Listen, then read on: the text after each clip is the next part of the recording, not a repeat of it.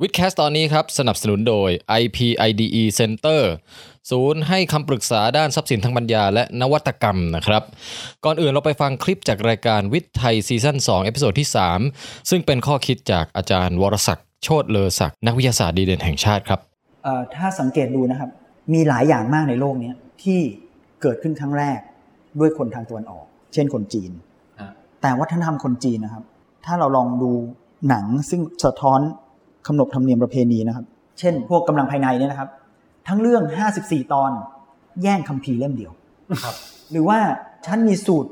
ทำบะหมี่ที่อร่อยที่สุด หรือทำซาลาเปาที่อร่อยที่สุด ก็จะเก็บไว้ใน สูตรลับ อ่ามันจะเป็นสูตรลับเก็บไว้ในแท้ตัวเองเท่านั้นใครอยากจะรู้ต้องมา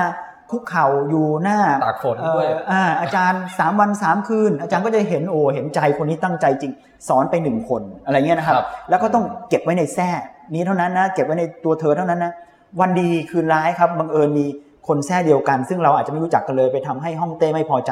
ฆ่าก้าวโชว์โคตรอ้าวตายหมดเลยมันความรู้นั้นอ่ะหายหมดนะครับมันมันไม่ก้าวหน้า จริงจริง ห้าเจเนอเรชันผ่านไปนะครับ องค์ความรู้ก็ประมาณเดิม ฮะ เพราะว่าเราเก็บไว้กับตัวเรา ครับ แต่วิธีคิดของฝรั่งไม่ใช่ครับเอ่อถ้าตัวตัวเนี่ยนะครับ ฝรั่งไม่ได้เก่งกว่าคนเอเชียเลย ถ้าสอบแข่งกันเนาะโอ้ย เราชนะทั้งประเทศอเมริกานั่นแหละ มันเราตัวตัวเนี่ยเราไม่ได้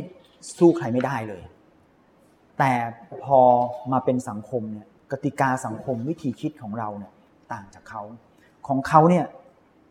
ถ้าคิดอะไรได้สักอย่างหนึ่งครับทำยังไงเขาจดทรัพย์สินทางปัญญา แล้วถ้าใครเห็นว่ามันต่อยอดได้ไปซื้อ แล้วมันวินวินวินครับคือคนคิด ก็ได้ ได้ได้ได้เครดิตได้ ครับ acknowledgement บ่อยครั้งได้เงินด้วย แล้วคนซื้อไปก็ได้ไปต่อยอด ครับ นะครับ ไม่กี่เจเนอเรชันน่ะเขาก็ไปดวงจันทร์ของเราก็ยังเป็นบ้องไฟอยู่อะไรเงี้ยนะครับ มันเพราะเพราะฉะนั้นมันต้องอาศัยกติกาของสังคม ครับ ที่ส่งเสริมความเจริญก้าวหน้าของทั้งสังคมครับ ครับ IPIDE Center ศูนย์ให้คำปรึกษาด้านทรัพย์สินทางปัญญาและนวัตกรรม ใครมีข้อสงสัยอยากได้คำแนะนำเรื่องการจดสิทธิบัตรนะฮะ การพัฒนาต่อยอดไอเดียนวัตกรรมต่างๆ เชิญได้เลยครับ ขั้นแรกนะฮะ ไปติดตาม Facebook Page ของเขาก่อนครับ ที่ facebook.com/ipidethailand นะครับ ส่งข้อความไปคุยหรือจะโทรศัพท์ถามคำถามนะฮะ นัดพบขอคำปรึกษาอะไรนี่มีบริการมากมายหลายอย่างให้เลือกสรรนะครับ หรือใครที่ไม่ได้กะจะขอคำปรึกษาอะไรก็ไปกดไลค์เพจอยู่ดีก็ได้นะครับ เพราะว่ามีการโพสต์ความรู้บทความข้อมูลเทรนด์ต่างๆ มีวิดีโอวิทยากรบรรยายให้ความรู้อะไรเยอะแยะเลยนะฮะ แวะไปดูกันที่ facebook.com/ip/ide Thailand ครับ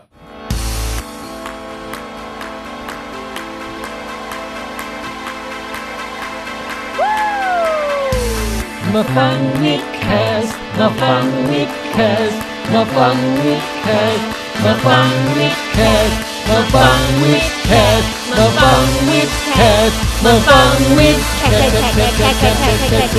สต์ ยินดีต้อนรับทุกท่านเข้าสู่รายการ w i t h c a s t ครับ แป๊บหนึ่งยินดีต้อนรับเข้าทุกท่านเข้าสู่รายการววิดวิดวิดแคส โอเค ยินดีต้อนรับทุกท่านเข้าสู่รายการ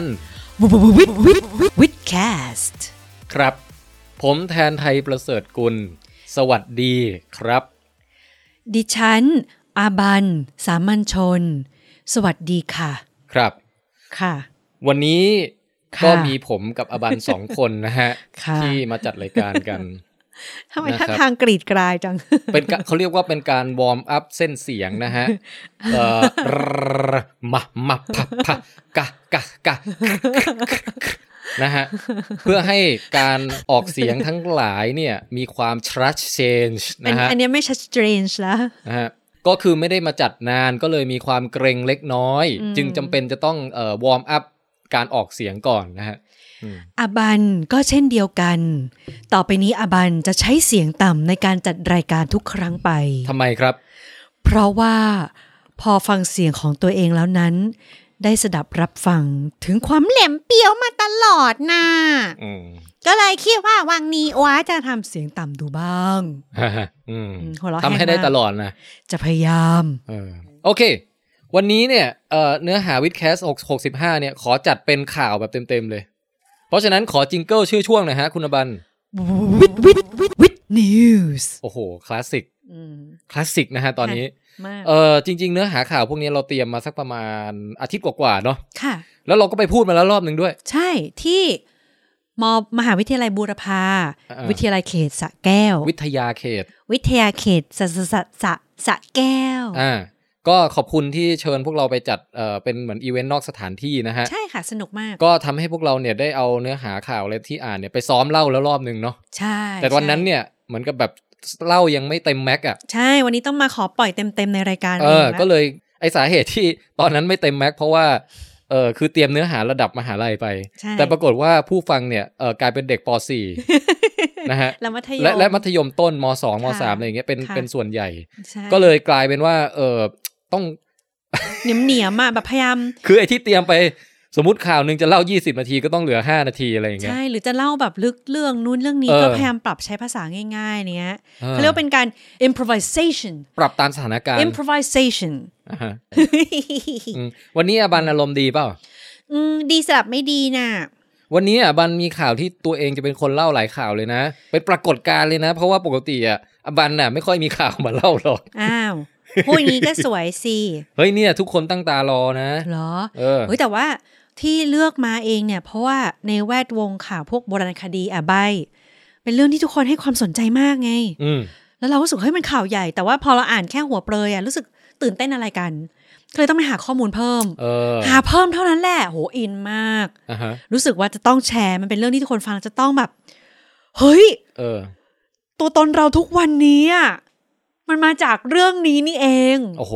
นี่ วันนี้เจ๊มีเรื่องมาเล่านะฮะ ใช่ค่ะ เออ ช่วงเจเล่าข่าว เออเออเออ เอาว่าช่วงเจเล่าข่าว ก็ก็ได้อยู่นะ เจเจเจเล่าข่าว สนับสนุนโดยเจเจเจเจเจเอง อืม เอาล่ะ เอองั้นเราเริ่มก่อนเป็นข่าวแรกเนาะ ได้อะให้เฮียก่อน ได้ นี่มันช่วงเฮียเฮียเฮียเฮียเฮียเฮียเล่าข่าว เออเฮียเนี่ย เดี๋ยวนะเฮียขอเมาส์หายว่าเออ อุ้ยลูซี่ออมออกมาแล้วอยากเราเราอยากให้ลูซี่ใส่ปลอกคอกรุงกริงอีกอะเวลามันเดินไปมามีเสียงกรุงกริงน่ารัก อืม โอเค ข่าวเราเนี่ย อันวันนี้จะแนะนำแบบแหล่งข่าวด้วยนะ อืม เพราะว่าปกติบางทีอัปเดตข่าววิทยาศาสตร์อะเราก็คือเอามาจากพอดแคสต์เมืองนอกก่อน เป็น อืม เป็นแหล่งแรก ม ก่อนที่จะไปอ่านดีเทลอะไรเพิ่มเติมเนี่ย ค่ะ มักจะฟังจากพอดแคสต์ก่อน อย่างอันเนี้ยฟังมาจากพอดแคสต์ของวารสาร Nature โอ้โห ขอสำเนียงอีกทีนึง Nature อืม หรืออ่านอีกอย่างว่า Nature นะฮะ อืมแล้วอ่านว่าเนเจอร์ เออ หรือ Nature ก็ได้ ก็เป็นใครไม่รู้จัก Nature นี่ก็เอ่อ Nature นี่ก็คือเป็นวารสารวิทยาศาสตร์ที่น่าจะถือว่าทรงเกียรติที่สุดในโลก ของแวดวงวิทยาศาสตร์ถูกไหม ใช่คู่ขนานมากับ Science อะ Science กับ Nature สองอันเนี้ยถ้าใคร อืม ได้ลงถือว่าเป็นงานวิจัยที่คนเอ่อคนสนใจมากที่สุดในโลกอะเอางี้เดียวาอืม คือคือนักวิทยาศาสตร์ไทยหลายคนก็ได้ลงอยู่นะ ที่เราเคยไปสัมภาษณ์ก็มี ใช่ใช่ โอ้ เอ โห อ ตื่นเต้น อ๋อ นี่คือแหล่งข่าวอ่ะว่าไง ก็คือคุณเนเจอร์เนี่ยเขาก็มีพอดแคสต์ของเขาเออแล้วเขาก็มาเล่าว่าเนี่ยเนเจอร์เล่มใหม่ๆเนี่ยนะมันมีอะไรลงเป็นข่าวใหญ่บ้างอะไรเงี้ยแล้วก็มีสัมภาษณ์นักวิจัยที่เป็นคนทำวิจัยอะไร เขา เหล่า พูดแบ นั้นอะ บนั้นเหรอ แล้วก็มีเออเขาพูดประมาณเนี้ยแหละสำเนียงประมาณเนี้ยแล้วก็มีการส่งแบบผู้สื่อข่าวไปแบบไปไปเก็บสกู๊ปแบบเออคือเหมือนกับแบบมีพิธีกรหลักคนหนึ่ง อือหือ แล้วก็มีส่งแบบตัวตัวพิธีกรย่อยอ่ะไป อืม ออกภาคสนามเพื่อไปสัมภาษณ์นักวิจัยเจ้าของเรื่องเหล่านั้นอะไรเงี้ย ม แล้วก็ เหมือนก็เหมือนวิดแคสเลยป่ะ คล้ายๆ แต่นักแต่วิดแคสไม่ค่อยมีพนักงานย่อยเท่าไหร่ เออแล้วก็มี มีแต่พวกเราเนี่ย คือผู้ผู้ก่อตั้งผู้บริหารและนักข่าวย่อย นัก ใช่ ข่าวหลักก็คือผู้ตัดต่อ เออ ทุกอย่าง แต่ทีเนี้ย คือฉั เออเราก็ไปฟังไอ้พอดแคสต์ของ Nature เนี่ยมา แล้วก็มีมีข่าวหนึ่งที่เราสนใจ อหือ ก็คือเป็นข่าวความสัมพันธ์ระหว่าง หนูน้อยกับปะการัง หนูน้อยกับปะการังหนูน้อยหมวกแดงเงี้ยเหรอ เออไม่ไม่หนูน้อยแบบแรดแรดเนี่ย อ๋อ หนูท่อ เออหนูแบบตัวดำ อืม ๆฟันเหยินๆนั่นน่ะ ไอ้ยา อืม ทีเนี้ยเอ่อข่าวเนี้ยเป็นข่าวที่เป็นงานวิจัยที่เขาไปสำรวจเกาะเขตร้อนต่าง อือหือ ๆ เกาะสวรรค์ต่างๆ เราไม่แน่ใจว่าย่านไหนนะ อืม แต่ว่ามันจะแบ่งออกเป็นเกาะที่มีหนูกับเกาะที่ไม่มีหนูเว้ย อืม หนูเนี่ย ไปกับใคร หนูไปกับเสีย เออ เฮ้ย โอเคโอเค หนูเหรอ หนูไปกับคนไงเพราะว่าที่ไหนคนมีอาหารให้มันก็กินอย่างงี้ไหม ใช่หนูก็ไปกับติดเรือไปกับคนอะไรเงี้ย อืม แล้วเดิมทีเดียวเนี่ย เจ้าถิ่นของเกาะอะ อือหือ เอางี้ก่อนดีกว่า ข่าวเนี้ยมันน่าสนใจตรงที่ว่าสุดท้ายแล้วอ่ะมันจะโยงหนูกับชีวิตที่อยู่ในแนวปะการังได้ ซึ่งตอนเนี้ยแค่พูดมาแค่แบบยังไม่ทันลงรายละเอียดเนี่ยมันแทบจะนึกไม่ออกเลยหนูเกี่ยวอะไรกับปะการังวะ ใช่หนูอยู่บนโบกปะการังอยู่ใต้น้ำอยู่ในทะเลอย่างเงี้ย เออ มันจะไปส่งผลได้ยังไง ใช่ไหม อืเราเดาว่ามันจะเกี่ยวข้องกันด้วยคีย์เวิร์ดหนึ่งคำที่เป็นคำเฟเวอริตหรือคำโปรดของพี่หมี ทำไมครับ ขี้ ถูกต้องนะครับ ตกลงว่าหนูเนี่ยเกี่ยวข้องกับปะการังผ่านคนกลางก็คือขี้นั่นเอง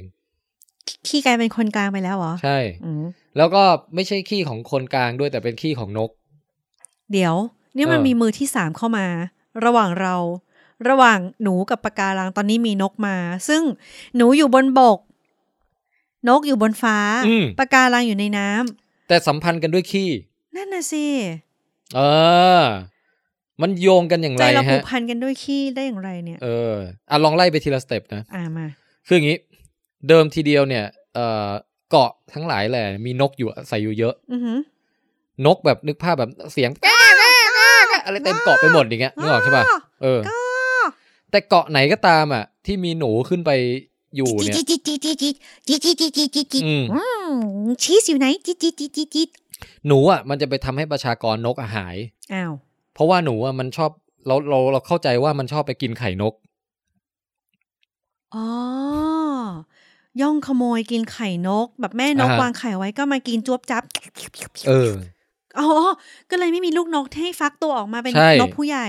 แล้วในพอดแคสต์ของเนเจอร์เนี่ยเขาเขาเปรียบเทียบให้ให้ฟังเลยนะ ว่า ก็คือว่าเขาไปอัดเสียงจากเกาะที่มีหนูกับเกาะ อือฮึ ที่ไม่มีหนูมา อื เว้ย อืม ไอเกาะที่ไม่มีหนูเนี่ยเสียงนกเจี๊ยวจ้าวมาก เฮ้ยล่าเริง ตกเย็น อุ๊ นี่คือแบบโอ้โหคุยกัน เมา แบบวันนี้ เมา ไปหาปลาเป็นยังไงมั่งก้อยก้อยแบบนี้แบบแบบแบบเด็กปฏิบัติเก่งแม่ก้อยแก่เด็กเสียงแบบดังทั้ง นี่ เกาะ คือเสียงนกแบบนี้เหรอ เออแล้วมันพูดภาษาชาวเกาะกันไง า เออบอกว่าเลยกึ่งลมแรงเราออกไปแล้วหาแฟนไม่ก็ได้เลยเอ้ยแกนี่โง่นี่หาไม่ได้เราหาได้ตั้งเยอะอะไรอย่างเงี้ย เฮ้ยได้นอนตั้งเยอะปลาก็ได้ด้วย โอ้ยอะไรจังเลย ใช่ ทำ ใช่ อืมแต่ฉันเป็นมังสวิรัตนะ ฉันได้กินเบอร์รี่มา อืมเอาเป็นว่า อืม เอ้ย อุ้ยใครเป็นผัวใครใครเป็นเมียใคร เออ ก็ซิปดารา เอาเป็นว่า ไอ้เกาะที่ไม่มีหนูอะนกล่าเริงมาก อ๋อ ในขณะที่เกาะที่มีหนูเนี่ย เสียงเงียบกริบเลยอะ ก็ตายสิ ไม่มีนกอยู่เลย เออ หรือว่าแบบเหมือนหนังเรื่อง The Quiet ป่ะ เรื่องอะไรนะ A Quiet Place เอ เหร อ อ คอยเพลสแบบชูลูก อย่าเผลอร้องจิบจิบนะ ฟักไข่ ออกมา ฟักเบาๆ ถ้าเสียงดัง เดี๋ยวมีปีศาจหนูมากินหนูนะลูก เออ ตัว ไม่ ก็เลย แน่ แบบ นะ ชูเงียบเงียบๆเวลาไปกินหนอนก็กินเบาๆจิกออกมาจากโพรงช้าๆนะ เออ อืม เออไม่แน่นะเราว่า ใครงงเรื่องนี้นะคะ ไปดูในลองเทคมีการรีวิวเอาไว้ เราว่าไม่แน่ในอนาคต มันอาจจะเกิดสายพันธุ์นกที่แบบว่า อย่างนี้ก็ได้นะ ไม่งั้นเดี๋ยวหนูรู้ว่าอยู่ตรงไหนอะไรเงี้ย อืม ออ หนูนี่เขามีหูได้ยินใช่ไหม ได้ยินดิ เขา อืม ตาก็มองเห็น นึกภาพมิกกี้เมาส์สิหูใหญ่จะแย่ แต่เขาก็ได้ เห็นหูหนู แต่เขาก็เห็นแล้วก็ได้กลิ่นด้วยเพราะฉะนั้นต่อให้น้องเงียบ ชูหนูก็อาจจะปีนต้นไม้มาดูแล้วก็ เออ ฮันน่าฮัชชา เจอแล้วนี่มันไข่โอชะนี่ เออ ขอไข่นกกระทาใส่ซอสแม็กกี้ห้าฟอง เออ ม เอาเป็นว่าหนูมันฉลาดอะแล้วมัน อืม ก็มันก็เป็นภัยต่อนกชาวเกาะ สิ ตรงนี้เนี่ย โอ้ แล้วถามว่าเกี่ยวกับปะการังไง ก็คืออ ม โดยปกติอะระบบนิเวศมันเป็นอย่างนี้เว้ย อ่ะฮะ คือนกเนี่ย เอ่อ พอกินข้าวกินปลาอะไรเสร็จเนี่ย ก็บินไปแล้วก็แบบ อุ๊ย มี ปวด การ ปวดอืดยัง เออ มีการอุนจิทิ้งบอม ปวดปวดอืดเมื่อกี้กินเบอร์รี่เยอะไปหน่อยอืมปล่อยตรงนี้ดีกว่า อืม เขาไม่มีใครว่าเราหรอกบินไปด้วยกล้าอืดไปด้วยแผลดแผลดแผลด เออ นั่นแหละ เราไม่ค่อยเคยเห็นนกตดเลยนะ แต่ว่า อืม เราว่านกมันเป็นสัตว์ที่ขี้เงียบอะแต่ อืม แต่ไม่เป็นไรทำซาวด์เอฟเฟกต์ไปแล้วกัน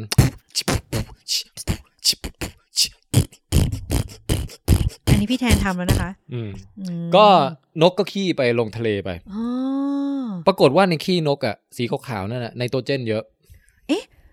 ไนโตรเจนมันเป็นเหมือนปุ๋ยชนิดหนึ่งใช่ไหม ใช่ อืม กลายเป็นว่าไนโตรเจนลงไปอยู่ในน้ PNK อย่างนี้ ำ NPK ก็คือ อือฮึ N คือไนโตรเจน อือฮึ P คืออะไรครับ โพแทสเซียม ผิดครับ K คือโพแทสเซียม P เออ คือฟอสฟอรัสครับ ถูกต้องครับ เอ๊ะ โอ้นี่วิชาเกษตรได้เกรด เออ เลย จำน่าจะเกรด C อะตอนครูสั่งให้ท่องมีไม้เรียวแหลมๆยาวๆจำได้โดนฟาดเยอะ เออเอออ ม เฮ้ยแต่เก่งนะจำได้ เฮ้ยขอบคุณ เออ ทีเนี้ยเขาก็ไปดูในทะเลรอบๆเกาะที่มีหนูกับไม่มีหนู อืม อ่า ปรากฏว่าปริมาณไนโตรเจนในน้ำอะต่างกันเยอะมาก โอเค ถ้าเกาะที่มีนกเยอะเนี่ย ก็ต้องมีขี้นกเยอะ เออ หากมีขี้นกเยอะก็มีไนโตรเจนในทะเลเยอะ อ่ะฮะ อืม สองร้อยห้าสิบเท่าต่างกัน เดี๋ยวก่อนนี่มันเยอะมากเลยนะ เออ เอ๊ะ การที่มีปุ๋ยไนโตรเจนในทะเลน้อยเนี่ย มันในทะเลมันต้องการปุ๋ยไนโตรเจนด้วยเหรอ คืออย่างนี้มันก็มีสิ่งมีชีวิตที่ใช้ไนโตรเจนก็คือสาหร่าย อ๋อ ก็เป็นพืชชนิดหนึ่ง ใช่ สาหร่ายก็เอ่อเอาไนโตรเจนไปใช้ อือหือ นะ แล้ว อุ้ยขี้นกมาแล้วพวกเราสูบไปแล้ว เออ อู้น้ำจูสนี่มันช่างอร่อยเหลือเกิน ทีเนี้ย อู้สังเคราะห์แส ถ้าง กัน พื เล ช ยวู้ฮู้ มันพูดได้มันก็คงพูดประมาณเนี้ยนะ อืมป้าตีป้าตี อืมทีเนี้ยปรากฏว่าเวลามันดูดไนโตรเจนไปใช้อ่ะ มันก็มันก็เก็บไนโตรเจนไว้ในเนื้อมันนั่นแหละ ก็เป็นแบบเหมือนสารอาหารที่อยู่ในในสาหร่ายอ่ะเหมือนเวลาเขาบอกว่ากินสาหร่ายอุดมไปด้วยโปรตีนอะไรพวกเนี้ย อือหือ โปรตีนก็ประกอบไปด้วยไนโตรเจนเหมือนกัน อ๋อเหรอ เออ งงแล้วเนี่ย โอเค ก็เอาเป็นว่ามันแล่นเล่นแร่แปรธาตุอ่ะ อ่าฮะ ดูดไนโตรเจนจากขี้มาเปลี่ยนเป็นไนโตรเจนที่อยู่ในโปรตีนอะไรเงี้ย อ่าฮะเหมือนเรากินเนื้อสัตว์เราได้อะมิโนแอซิดคือโครงสร้างของโปรตีนมาเป็นอะมิโนแอซิดของโปรตีนเราแทนอย่างงี้ป่ะ ใช่แล้วในอะมิโนแอซิดอ่ะก็ประกอบขึ้นมาจากไนโตรเจนอีกทีหนึ่ง โอเคครับ คือมันโครงเป็นคาร์บอน แต่มีไนโตรเจนโผล่มาตรงนู้นตรงนี้ตรงนั้นอะไรเงี้ยเออ เพิ่งรู้ อ่านี่นี่ความรู้ใหม่นะฮะ นั่นดีทำไม เออ ไม่เห็นเคยพูดในรายการเลยเนาะ มันเป็นความรู้พื้นฐานทางด้าน ด้านเคมีด้านด้านชีวเคมี เหมือนโดนด่าเลย ไม่ไม่ไม่ไม่อันนี้อาบานไม่ต้องไม่ต้องรู้สึกแย่ที่ไม่รู้ ได้ละ คนส่วนใหญ่แล้วว่าคนคนที่ไม่ได้เรียนวิทยาศาสตร์มาไม่รู้ ม เออ อาจจะยังไงก็ตามก็คือ อันเนี้ยเชื่อมโยงอีกอย่างหนึ่งเวลาเราย่อยโปรตีน อือฮึ เราฉี่ออกมา เราขับของเสียในโตัวเจนออกมา อืม เออตะกี้ตดเหรอ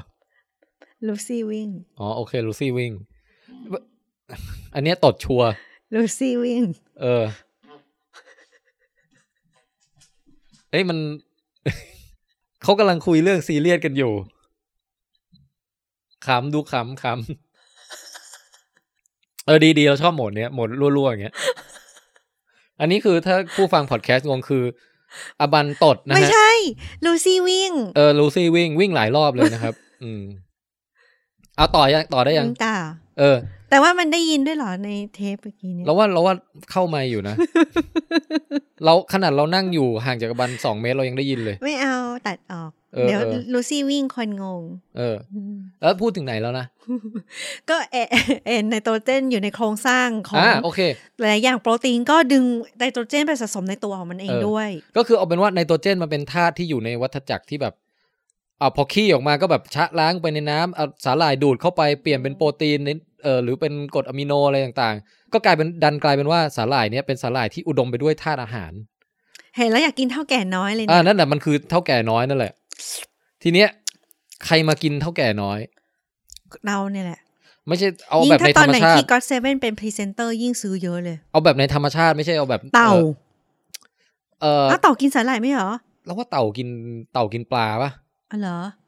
แล้วที่หัวเต่ากินผักบุ้ง ไอ้นั่นเต่าบก อ๋อตายตายๆเพิ่งรู้เพิ่มอีกนั่นเนี่ยวันเนี้ย เออ ตะภาพตะภาพกินอะไร เดี๋ยวเดี๋ยวอย่าอย่าเพิ่งอย่าเพิ่งไปไกลมา อ๋อก โอเค กลับมา โอเค ก่อนกลับมา โอเค ที่แนวปะการัง ตัวกินสากะตัวกินสาหร่ายเหรอหรือปะการัง ใช่ตัวกินสาหร่าย ตัวกินสาหร่ายคือปูและกุ้ง เอางี้ปูและกุ้งอาจจะกินด้วยก็ได้ แต่ว่าในที่เนี้ยเขาเน้นเป็นหลักๆไปที่ปลา โอเค เฉลยมาแต่แรกก็จบละ คือปลาเนี่ยมันจะมีปลาที่แบบคอยไปตอดไปฮุบไปไปแกะสาหร่ายกินตามที่มันขึ้นตามซอกตามหลืบต่างๆเนี่ยนี่ออกใช่ไหม อืม ไอ้พวกปลาปลาพวกเนี้ยก็จะมีบทบาทอย่างยิ่งต่อระบบ อืม นิเวศ ทำไมอ่ะ เดี๋ยวจะอธิบายว่าทำไม แต่ตอนแต่ตอนเฉพาะหน้าเนี้ยให้เข้าใจให้ลองนึกภาพกับว่า ระหว่างเกาะที่มีหนูกับไม่มีหนู อ่ฮะ ปลาที่อยู่รอบๆนั้นน่ะ อันไหนแบบกินสาหร่ายแล้วฟินกว่ากัน ก็ต้องเป็นเกาะที่มีนกเยอะ เออ เพราะว่านกเยอะให้ปุ๋ยสาหร่ายเยอะสาหร่าย ใช่ เลยขึ้นดกมา ดก โอ้โหเป็น เออ พุ่มอร่อยเลย หรืออาจจะไม่ขึ้นดกก็ได้ เยว แต่ว่า สาหร่ายไม่ควรใช้คำว่าดกป่ะ คือเออนั่นมันสาหร่ายดำ ไม่บ้า เดี๋ยว ดิ เอา สา เอา หร่าย งี้ แดง สาหร่ายผมนาง เอางี้ พ เออเอาเป็นว่ามันอาจจะไม่ดกก็ได้แต่อย่างน้อยไอ้ที่มันขึ้น น่ะ สารอาหารมันเยอะ ใช้คำว่าอะไรดีไม่ใช้คำว่าดกขึ้นเยอะ คือเอางี้ อย่าไปเน้นที่ว่ามันขึ้นเยอะ เน้นให้เน้นที่ว่าสารอาหารมันเยอะ เข้าใจไหม อืมคุณภาพของสาหร่าย ใช่ เข้าใจ แล้วจะ ล เข้าใจง่ายกว่า โอเค คุณภาพของสาหร่ายมี กรดอะมิโนและสิ่งที่สำคัญในตัวของมันเยอะ อ่าพอปลากินเข้าไปแล้วเป็นไงฮะ อุยก็อ้วนท้วนอุดมสมบูรณ์ โตไวกล้ามเนื้อแข็งแรงตัวใหญ่ เออซากุระรักน้ำรักโรงเรี เอน อเหมือนกินซากุระเลย อืม อ่าเริ่มเริ่มเริ่มเริ่มมีความเกี่ยวโยงแล้วนะ จากหนูเนี่ย มาเชื่อมกับปลาได้แล้ว แต่ปลาไปปะการังนี่มันอีกทอดหนึ่งเลยนะเนี่ย เออ เอางี้ก่อน เกาะที่มีหนูปลาจะตัวใหญ่หรือตัวเล็กครับ เดี๋ยวนะคะท่านผู้ชมคิดตามอาบันนะคะ ตอนนี้คือ เออ ต้องนวดขมับตัวเองไปด้วย ครับ นี่วิชานิเวศวิทยาเลย เกาะ นะเนี่ย เกาะที่อะไรนะ อีกทีหนึ่ง เกาะที่มีหนูยัวเยียเนย นี่อืม เนี่ยอย่างเงี้ย อือฮึ ปลาตัวใหญ่หรือตัวเล็ก ปลาที่อยู่ตรงแนวปะการัง ตัวใหญ่เลย ทำไม เอ้ย อะ sorry หนูเยอะ นก เออ น้อย ขี้น้อย เออขี้น้อย ปุ๋ยน้อย ปุ๋ยน้อยสาห ห ร่ายน้อย สาหร่ายน้อย ป หรื ลา อ ก็น้อยด้วย ห ป รื ลา อ เหมือนตัวเล็กอ่ะ หรือหรือหรือถ้าคิดอีกแบบหนึ่งคือสาหร่ายกินไปแล้วไม่ค่อยได้โปรตีน ใช่สาหร่ายซีดอย่างเงี้ย สาหร่ายซีดปลา อืม ก็เลยตัวเล็ก อ๋อ ๆ แต่พอเกาะไหนไม่มีหนู นกเยอะ ขี้เยอะ ปุ๋ยเยอะ สาหร่ายงอกงาม ปลากินเข้าไปปลาโตตัวใหญ่ แฮปปี้เลย อืม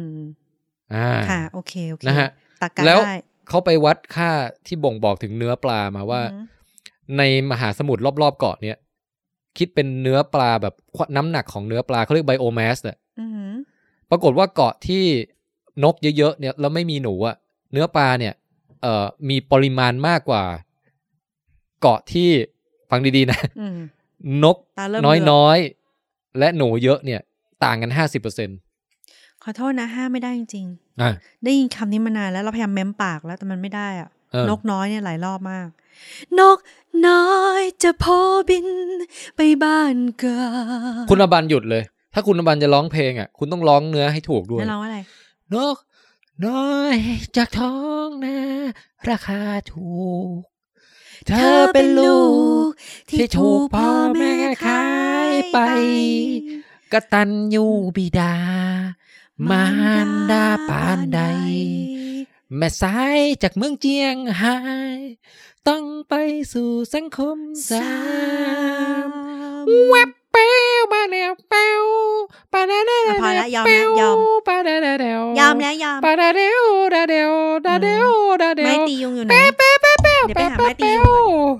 เอาแค่นี้เหรอ่ะ อืม ไม่เอาจนจบเหรอ่ะ อืม โอเค เอ่ออ่ะถ้างั้นเข้าใจนะไบโอแมสของปลาบริเวณรอบเกาะที่มีหนูกับไม่มีหนูเนี่ยต่างกัน 50%เ ค่ะ พราะฉะนั้นเราจะเห็นว่าการมีหนูมีผลต่อเนื้อปลา ตายแล้วดิฉันน่าจะทำฟาร์มปลาดิฉันน่าต้องเลี้ยงเอ่อเลี้ยงนกก็เยอะ เออ อืม แต่ต้องเป็นระบบนิเวศปะการังด้วยนะ โอ้โห เออ เออ จบ ทีนี้ อ่ะ ถัดมา อันดับแรกเรานึกภาพก่อน ถ้า ถ้า ถ้าเกาะไหนมีหนูเยอะปุ๊บ โอ้โห มันทำลายแบบ นกก็ไม่มี ปลาก็ตัวเล็ก อืม มันทำลายปะการังด้วย ทำลายอย่างไร เดี๋ยวจะอธิบายให้ฟัง มันต้องเกี่ยวกับปลาแล้ว ปลา โอ้โห ไม่เพลินพลาดเลย เพราะว่าเล่ามาถึงตัวเอกเนี่ยเป็นตัวปลาแล้ว เหมือนในหนังที่เราดูบาเบล มันจะมี อ่าฮะ การสับฉากไปมาแต่มีความเชื่อมโยงบางอย่าง อ่า ตอนนี้เป็นฉากที่ ครับ ปลาเป็นตัวเอก ครับ เพราะฉะนั้นปลามันจะต้องเป็นตัวกินปะการัง หรือไม่ก็เป็นตัว อ่ามี เลี้ยง มี ปะกา ส่วนครับ มีส่วนครับ เอาเรายังผิดอีกเหรอ ไม่ ไม่ใช่ผิด แต่ว่าเราต้องไปย้อนไปเล่าเท้าความถึงประวัติของปะการังน้อยก่อน ธรรมชาติของปะการังเนี่ยก็คือว่ามันเป็นเอ่อสัตว์นะ ที่เหมือนกับแบบว่าเลี้ยงสาหร่ายเซลล์เดียวอะไว้ในเนื้อมัน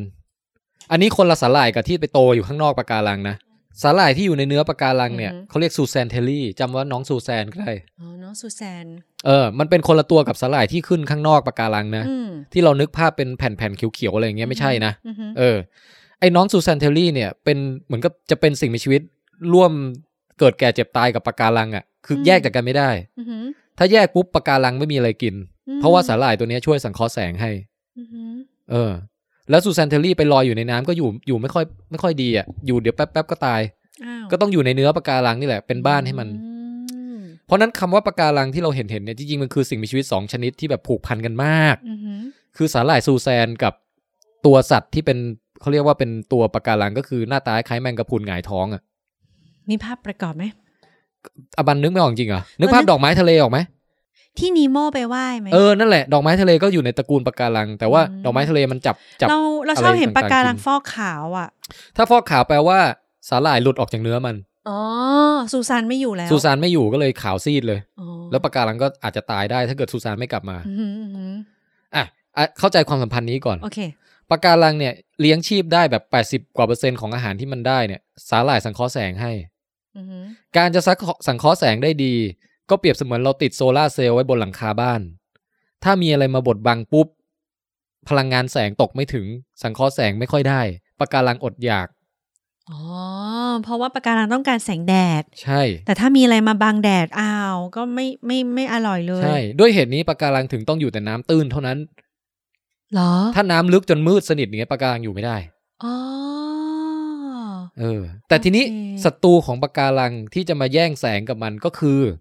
สาหร่ายอื่นที่ไม่ใช่ซูแซนน่ะ อ๋อสาหร่ายมาบังคลุมปะการัง ไอ้ เนี่ย พ เหรอ วกสาหร่ายที่มันงอกตามพื้นตาม อือหือ ตามเหมือนเหมือนถ้าภาษาบ้านๆก็เหมือนเวลาเราเลี้ยงตู้ปลาแล้วมันตะไคร่ขึ้นอะไรพวกอย่าง โอ เงี้ย เคโอเคโอเค เออคือคือพวกพืชที่ขึ้นเป็นเป็นเป็นฟิล์มเป็นแผ่นแผ่นๆแบน อือหื ๆ อ ที่แบบไปปกคลุมชาวบ้านเขาอีกทีอ่ะ อืม คราวเนี้ยถ้าไอ้พวกเนี้ยขึ้นเยอะอะมันก็จะปิดฉาบหน้าปะการังไป ค่ะ แล้วน้องซูแซนก็จะสังเคราะห์แสงไม่ได้ปะการัง อืม อดอยาก อือหือ นึกออกใช่ไหม อืม ใครล่ะ ที่ อ่า กินไอ้ฟิล์มไอ้ไอ้สาหร่ายที่แย่งแย่งแสงกับปะการังพวกเนี้ยเป็นอาหาร ปลา ถูกต้อง มันจะมาแทะตอดตอดแทะเล็มเล็มแทะ ปะการังก็แฮปปี้เลย อ่า แต่ถ้าแนวปะการังไหนที่อยู่ใกล้เกาะที่มีหนูเยอะ ปลาตัวเล็ก อืม กินสาหร่ายไม่ค่อยหมด ก็เหมือนบันนี่ไงตัวใหญ่กินบุฟเฟ่ต์ได้เยอะ เออ ถ้าตัวเล็กกินแบบแค่แป๊บเดียวไม่คุ้มอิ่ม ใช่ เพราะฉะนั้นแนวปะการังที่อยู่บริเวณเกาะที่มีหนูเยอะ อือฮึ ก็จะสกปรกกว่า บริเวณเกาะที่มีหนูน้อย หรือไม่มีหนู เพราะว่าไอ้พวกปลาที่คอยเล็มตอดสาหร่ายทำให้ผิวหน้าของปะการังมันคลีนอะ อือหือ โอ้โห ปริมาณมันต่างกัน แล้วขนาด อืม ไซส์มันต่างกัน อืม พอนึกออกแล้วใช่ไหมความสัมพันธ์ ใช่โหซับซ้อนมากเลยเขาบอกดิฉัน เออ เลยต้องแบบวาดแผนที่ประกอบไปด้วยเนี่ย นะฮะเขาบอกว่านี่ไงเอ่อการ grazing หรือว่าการแทะเล็มไอสาหร่ายที่อยู่บนผิวหน้าของปะการังอะ ค่ะ ถ้ามีหนูกับไม่มีหนูเนี่ยต่างกัน 3 เท่า อืม พอพอมีหนูปุ๊บ การทำความสะอาดตรงนี้หายไป 3 เท่าเลย สามเท่าเลยนะ มันไม่ใช่แบบนิดเดียวเลย ใช่ ยังมีนี่อีกนะ อืม คือมันจะมีพวกปลาที่ไปไปกัดเนื้อปะการังเลยอะ หื เหมือนกับแบบไปเล็มหญ้าไปอะไรอย่างเงี้ยพวกปลานกแก้วพวกอะไรพวกเนี้ยมันจะกัดปะการังไปทั้งกล้วมเลย อืม แล้วมันก็จะเคี้ยวเคี้ยวกลืนแล้วก็ขี้ออกมาเป็นทราย ยิ่งหาดไหนทรายขาวเท่าไหร่ นั่นคือขี้ปลานกแก้ว เฮ้ยซับซ้อนมากแล้วเนี่ย อ่ะฮะ อืม เพราะฉะนั้นถ้าเกิดว่า เดี๋ยวกันนะ อย่างนี้ที่เสม็ดอะ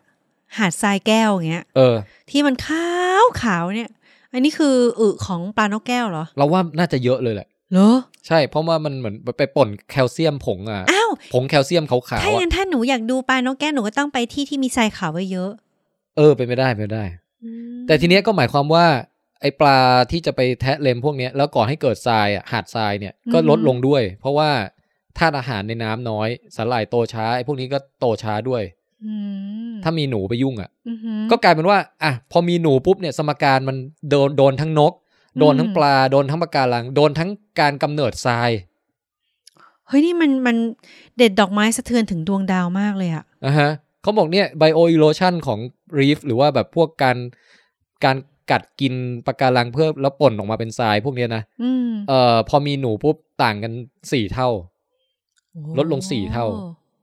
อืม เออแล้วพวกพวกแทะเลมพวกเนี้ยเหมือนจะทำลายปะการังใช่ไหม จ้ะ แต่จริงๆถ้ามันอยู่ในปริมาณที่พอเหมาะมันอาจจะไปกระตุ้นการเติบโตหรืออะไรอย่างเงี้ยเราไม่แน่ใจนะ อืม คือเหมือนกับเราตัดยอดหญ้าหรือเลยพวกพวกเนี้ยเอออ อหือ คือมันไม่ได้กินหมดไงแต่มัน อืม กินในส่วนที่แบบว่ากำลังกำลังดีอะไรพวกเนี้ย ก็คือเป็นผู้คอยคุม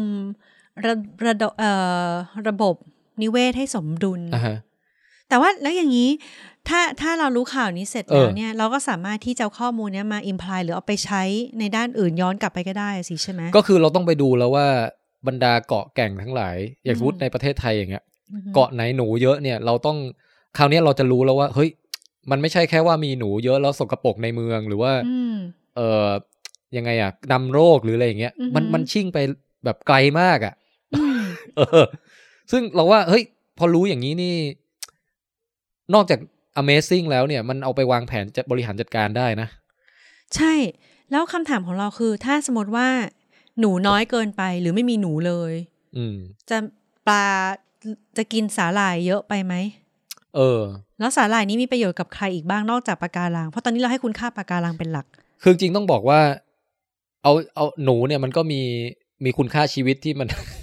มันก็เป็นสิ่งมีชีวิตชนิดหนึ่งอะนะ อืม แล้วมีเจ็บมีปวดมีมีมันก็มีลูกต้องเลี้ยงต้องอะไรอย่างเงี้ยนะ หมดขนาดนั้นเลยนะ เออแต่ว่าในแง่เนี้ยเรากำลังมองว่ามันมีระบบนิเวศดั้งเดิมที่มันสมดุลอยู่ อืม แล้วพอเราเอาเพลเยอร์ใหม่ใส่เข้าไปปุ๊บอะสมดุลนั้นอะพัง อืม เพราะฉะนั้นเราต้องทำไงก็ได้ให้ ถ้าเราไม่อยากให้สมดุลพังอะเราต้องเหมือนกับป้องกันไม่ให้เกิดเหตุการณ์แบบนี้ขึ้นอะ ม หรือถ้ามันเกิดไปแล้วเนี่ย อาจจะต้องสงสารน้องหนูหน่อยก็คือต้องมีการกำจัดน้องหนู อืม ให้หายไปจากเกาะให้ได้อะไรอย่างเงี้ยเอออ ม ก็จะมีนโยบายแนวนั้นออกมา พูดพูดแล้วเหมือนหนูเป็นตัวร้ายในทุกสถานการณ์เลยเนาะ อืมนั่น กับ น่ะสิ คนก็นำโรคมาอย่างเงี้ยเราอยากรู้ แล้วแบบกินพืชกินอะไรอย่างเงี้ยเราก็เลยแบบเหมือนถึงกินพืชไร่ของคนที่ปลูกเอาไว้ เออ นำโรคมาการะโรคโรคฉี่หนูโรคบลาบลาบลา ย่า แล้วอยากรู้ว่าตกลงมันมีประโยชน์อะไรบ้าง นอกจาก ถ้านอกจากไข่นกแล้วมันอาจจะกินศัตรูของเราอย่างอื่นบ้างไหมอ่ะ ก็ แก ก็ถ้าไปไล่หาจ ไม่รู้กิน ริ อะ งๆไรมัน วะ ก็คงมีประโยชน์แหละ อื มันก็คงมีบทบาทในระบบนิเวศที่ที่มันอยู่โดยธรรมชาติอ่ะ อืม อย่างสมมติหนูที่อยู่ในอะไรเดีย ในป่าอะไรอย่างเงี้ย อืม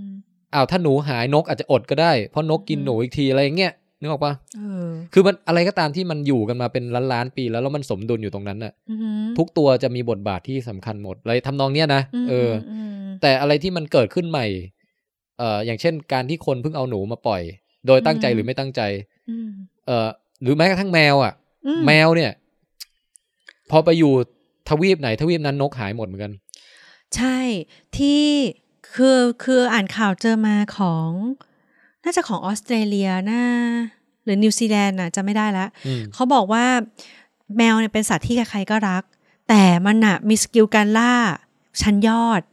เพราะฉะนั้นมันเข้าไปแบบเข้าไปในป่าแมแมวจรจัดทั้งหลายมีเยอะมากอะ อืม แล้วก็เข้าไปในป่าแล้วก็ไปกินสัตว์ป่าที่บางทีกำทำให้กลายเป็นว่าจำนวนประชากรลดลง อืม จนเกือบจะเข้าสู่สถานะความเสี่ยงเลยว่าจะสูญหายหรืออะไรอย่างเงี้ย ใช่ เพราะฉะนั้นตอนนั้นตอนนั้นทางทางหน่วยงานราชการก็เลยคิดว่าวิธีเดียวคือต้องกำจัดประชากรแมว เออ แล้วคนรักแมวจำนวนมาก แบบ เออ ร้องห่มร้องไห้อะไรเงี้ยแต่ทุกคนก็บอกว่าก็เข้าใจ เพราะมันมีภาพประกอบแล้วมันไปคาบนก อือหือ ไปคาบตัวสัตว์ตัวตุ่นตัวอะไร เออ ที่แบบมัน เออ หายากทั้งหลายคือล่าเก่งมากแล้วกินจุมากแล้วแบบเขาเรียกอะไรแบบแมวมีลูกออกมาเรื่อยๆอะไรอย่างเงี้ย ใช่ ก็เลยแบบคนรักแมวก็รักแล้วก็ร้องไห้กัน แต่ก็แบบทำไงดีบางส่วนก็เห็นด้วย คืออย่างแมวเนี่ยมัน อืม มันชัดเจนตรงที่ว่าคนก็แคร์แมวไงหนูไม่ค่อยมีใครแคร์เท่าไหร่แต่พออ ม เราแคร์แมวปุ๊บเนี่ยเราก็พยายามจะหาทางออกของปัญหาที่มันไม่ไม่โหดมาก เช่น อาจจะเขาก็รณรงค์ให้มีการใครคิดค้นการทำหมันแมวแบบโคตรสะดวกรวดเร็ว ไม่ต้องฉีดยาไม่ต้องอะไรแค่กินไปปุ๊บทำหมันได้อย่างเงี้ย โดยไม่มีผลข้างเคียงเพราะตอนนี้มันมีเยอะซะด้วย เออ หรือว่าการจะจับแมวเพื่อย้ายแทนที่จะฆ่าหมูหรืออะไรอย่างเงี้ย มันก็ อืม นะ อืม แต่เนี่ยแหละมันก็เป็นเรื่องที่เอ่อทางนิเวศวิทยาเนี่ยก็จะมีคอน FLICT อย่างเงี้ยเกิดขึ้นทั่วไป อื อื ม มพอเวลาสิ่งแวดล้อมมันเปลี่ยนมีคนเข้าไปทำอะไรปุ๊บ สมดุลมันพัง แล้วก็ชิงชิงชิงชิงชิงกันไปไม่รู้กี่ร้อยชิงอ่ะเออ จริง ๆ แล้วไม่แน่ศัตรูของสัตว์หรือระบบนิเวศอะเรามาพูดถึงหนูพูดถึงอะไรเงี้ย จ อื ริง ม ๆ อาจจะเป็นคนอะยิ่งกว่าอีก ก็คนนี่แหละ เออ แต่แต่แต่เราคิดประเด็นหนึ่งนะ เราคิดว่า เอาจริงๆอ่ะที่เราอนุรักษ์ทั้งหมดเนี่ยก็เพื่อคนนั่นแหละ อืม คือนึกออกไหมก่อนที่จะมีคนน่ะ แล้วอย่างไดโนเสาร์เงี้ยมันก็ อืม สูญพันธุ์กันเป็นว่าเล่นน่ะ ก็ไม่มีใครสนใจ อือหือ แต่เนี่ยคือคนเราสนใจไง เราไม่อยากให้แนวปะการังที่สวยๆอะพัง เราไม่อยากให้ปลาหลากหลายชนิดเหล่านั้นน่ะ แบบอดอยากตัวรูปซีบเอ้ยสู้ผอม ม หรืออะไรอย่างเงี้ยนึกออกปะ หือ มันก็คือความเอ่อความรักของคนนั่นแหละ ที่อยากจะทำให้ทุกอย่างมันสมดุลลงตัว อืม อืม โอเค วันนี้เลยเข้าใจถึงประเด็นของเรื่องของการที่แบบสิ่งหนึ่งมันชิ่งไปอีกสิ่งหนึ่งไปอีกสิ่งหนึ่งอีกสิ่งหนึ่งไม่รู้จบได้อย่างไร อือฮึ Amazing มาก อ่ะแล้วนั่นก็คือข่าวเรื่อง อือฮึ หนูน้อยกับปะการังนะครับ ครับ อืม ผม โอเค จบแล้วเย่ เย้ เดี๋ยวเราจะมีข่าวที่เป็นธีมแบบเอ่อผลกระทบของมนุษย์ต่อธรรมชาติที่เราคาดไม่ถึงอย่างเงี้ย อีก อือหืออี อีกสองข่าว แต่ตอนนี้ตัดสลับไปที่อบันก่อน อบันมีข่าวอะไรมาเล่า ได้ ข่าวอบันฮะ ครับมาครับ ครับ เอช่วงของอบัน ในเดือนเนี้ยสิ่งที่ทุกคนตื่นเต้นมากก็จะมีเรื่องของการที่เขาบอกว่า เขาเจอเศษซากขนมปังโบราณ โอ้ หมดอายุแล้วเหรอ เออหมดอายุไปนานมาก หมดอายุไปนานถึง 14,400 ปี หมดอายุนานไหม เราว่าอาจจะยังกินได้ก็ได้นะ เออลองดูสิไม่แน่อาจจะเป็นอายาเออยาอายุวัฒนะก็ได้นะ เออ เออแต่ทีเนี้ยทำไมผมต้องตื่นเต้น คือคนเราเวลาเจอซากอาหารเก่าแก่โบราณอะไรเงี้ย มักจะมีความตื่นเต้นเสมอเพราะว่าหนึ่ง เฮ้ย อาหารนั้นน่ะลักษณะมันทำด้วยอะไร การคิดย้อนไปว่ามันทำด้วยวิธีไหน มันประกอบไปด้วยอะไรบ้าง มันกินยังไง มันจะทำให้เราเห็นภาพว่าคนในยุคนั้นน่ะมีชีวิตอยู่อย่างไร อ๋อ มีโครงสร้างทางร่างกายอย่างไร อ่าฮะ มีวัฒนธรรมแบบไหน ครับ มีการแชร์ความรู้ในการทำอาหารนั้นอย่างไร ครับ แสดงว่ามีระดับภูมิปัญญาชั้นสูงหรือไม่อย่างไร โอ้โห เหนื่อยอือหือ อืม เพราะฉะนั้นเนี่ยสิ่งที่เขาเจอคือไปเจอเศษขนมปัง ที่อยู่ที่ตะวันออกเฉียงเหนือของประเทศจอร์แดน อ่ะฮะ อ่าประเทศจอร์แดน powerpoint ต่อไปนะคะ ครับ จะเห็นว่าในแผนที่เนี่ยจะมีสีเขียวๆเขียนว่า fertile crescent คือมันเป็น อ๋อ มันเป็นแอ่ง เอ้ยมันเขาเรียกว่าอะไรนะ มันเป็นบริเวณพื้นที่ที่มันมีความอุดมสมบูรณ์ เป็นที่ทำเกษตรกรรม อ่าฮะ เป็นที่ตั้งของ กำเนิดอารยธรรม กำเนิดอารยธรรมต่างๆ ของโลก อืม ต่างๆ ไม่ว่าจะเป็นพวกอัสซีเรีย ถ้าอ่านคำสาปฟาโรห์จะได้ยินชื่อนี้นะคะ ฮะฮะ นะบาบิลอนอันนี้ก็อยู่ในคำสาปฟาโรห์นะคะ ฮะฮะ ค่ะแล้วก็จะมีพวกซูเมอร์ ซูเมเรียนนะ ซูเมเรียนใช่ อ่า ที่เป็นแบบมนุษย์กลุ่มแรก ๆ ที่ว่าฉลาดที่มีคิดการทำระบบของธนาคาร ซูเมอร์ซูเมเรียนหรือซูเมเรียน เออเอา สักอัน สำ หนึ่ เนี ง ย อะ งนะใช่ เออ หรือการทำตัวอักษรทำบัญชีอะไรเงี้ยทุกอย่างมันเกิดขึ้นที่นี่ อ่ะฮะ ทีนี้เนี่ยเออชูบายคิอาหนึ่งเนี่ยนะคะก็คือว่ามันเป็นของประเทศจอร์แดนเนี่ยมันก็อยู่ในแอ่งนี้แหละ เออ แล้วเขาเจอเศษขนมปังเนี้ยตรงเตาเผาโบราณในรูปเนี่ยจะเห็นเป็นแบบดูรูปต่อไปก็ได้ อ่าโอเค จะเป็นเตาไฟที่ทำด้วยหินบาซอลต์ อันนี้ ความ ลักษณะคือเหมือนเป็นลานหินแล้วก็มีหินแตกๆอยู่อะแล้วก็มีอันหนึงก่อเป็นเตาขึ้นมาอยู่ตรงกลาง เหมือนเกล็ดจระเข้รวมกันอะไรเงี้ยเนาะ เออ ประมาณนั้นเนาะ แล้วตรงกลางก็เป็นหลุมกลมๆ ความกว้างประมาณสักหนึ่งเมตร เออ อันนี้อ่ะเดี๋ยวนะ เราตั้งข้อสังเกตที่หนึ่งก่อนได้ไหมคืออบันอะบอกว่าขนมเศษขนมปังเนี้ยอายุหนึ่งหมื่นสี่พันปี อือหือ ซึ่งตอนอันเนี้ยถ้าคนที่ติดตามประวัติศาสตร์ของมนุษยชาติอะจะตกใจ ใช่ บอกว่า เอางี้หมีเคยเก็บขนมปังที่บ้านแล้วมาเจอซากเก่าแก่สุดได้เท่าไหร่ อืมประมาณสิบปี สิบปี อืม บ้านคุณนี่จะต้องทำการ อืม สร้างระบบอนามัยใหม่แล้วนะคะ แต่นั่นไม่ใช่เหตุผลที่ตกใจเว้ย ค่ะ เหตุผลที่ตกใจคือเราอะท่องมาตลอดว่ากำเนิดเกษตรกรรมของชาวโลกเนี่ยประมาณหมื่นปี อืมเนี่ยอันนี้คือเขาเรียกว่ามีความเฉลียว เออ ฉลาดนะคะ เริ่มเริ่มทำกสิกรรมปลูกข้าวปลูกฟาร์มอะไรกันเนี่ย ประมาณหมื่นปี อ้าวใช่ แล้วเกี่ยวไงกับขนมปังอ่ะ ขนมปังเนี่ย เราเห็นทุกวันเนี้ยมันต้องทำจากไอ้แป้งใช่ไหม อืม แล้วแป้งเนี่ยมันก็มาจากข้าวถูกไหม ใช่ ซึ่งข้าวเนี่ยถ้าเก่ากว่าหมื่นปีไปอีกอะแบบตั้งหมื่นสี่พันปีเนี่ย อืม มันน่าตกใจนึงที่ว่าเฮ้ย สมัยนั้นเขายังไม่ทันได้ทำนากันเลย โอ้ยแล้วเข้าวจากไหน เออ เออใช่ไหม เพราะฉะนั้นเนี่ยข่าวนี้มันก็เลยนำมาสู่เออสไลด์ต่อไปว่า มันสำคัญยังไงข่าวนี้ตื่นเต้น เออ อ อ ย่างไร เออ ก็จะเห็นว่าแบบต้องดูต้องต้องเข้าใจประวัติศาสตร์ก่อนอย่างที่พี่หมีพูดเลยอะ อืม คือมันจะมียุคเขาเรียกว่าในมันมันจะมีช่วงหนึ่งในยุคหิน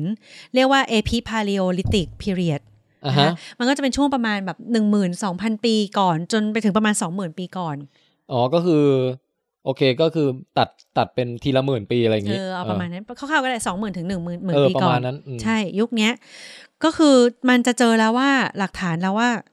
ในในยุคนั้นน่ะมีคนคนเขาเริ่มใช้เครื่องไม้เครื่องมือกันแล้ว มีการวาดภาพฝาผนังหินในถ้ำอะไรอย่างเงี้ย อ่าอ่าอ่า แล้วก็มีการใช้เครื่องมือต่างๆนานาแต่ว่าบุคลิกสำคัญที่ต้องผูกกับยุคเนี้ยคือเขาเป็น hunter gatherer อ่า hunter gatherer ภาษาไทยคือ อะไรฮันเตอร์เบอร์อะไรนะ hunter gatherer ฮันเตอร์แกตเตอร์เรเหรอ อืมเข้าใจของการที่เล่าข่าวซีเรียสแล้วมีคนปล่อยมุกเบลอแล้วนะ เฮ้เฮ้เฮ้ อืม เรายังปล่อยได้อีกหลายมุกเลยนะ พอ ฮัน แล้ว เตอร์เอ็กฮันเตอร์เหรอ อันนั้นมันการ์ตูน อืม อืม แล้วยังไงนะ อืมนั่นไงหลุดประเด็นละ ฮันเตอร์แกตเตอร์ก็คือ คนที่เอ่อกุแบบเป็นชาวที่แบบว่าหากินด้วยการออกไปล่าสัตว์เก็บของป่า ใช่ อืม คือถ้าเป็นทุกวันนี้เราอยากกินวัวเราไปฟาร์มวัว คื เราไป เรา เรา ม่ ไป ต้อง บิ๊กซี เออ ประมาณนั้น แต่ว่าบิ๊กซีก็ได้มาจากฟาร์มวัวอย่างนี้ อ่า ใช่ไหมฟาร์มเนื้อ แต่ถ้าเป็นสมัยก่อนหรือเป็นสังคมแบบฮันเตอร์ อยากกินวัว ต้องออกไปไปล่าวัว ใช่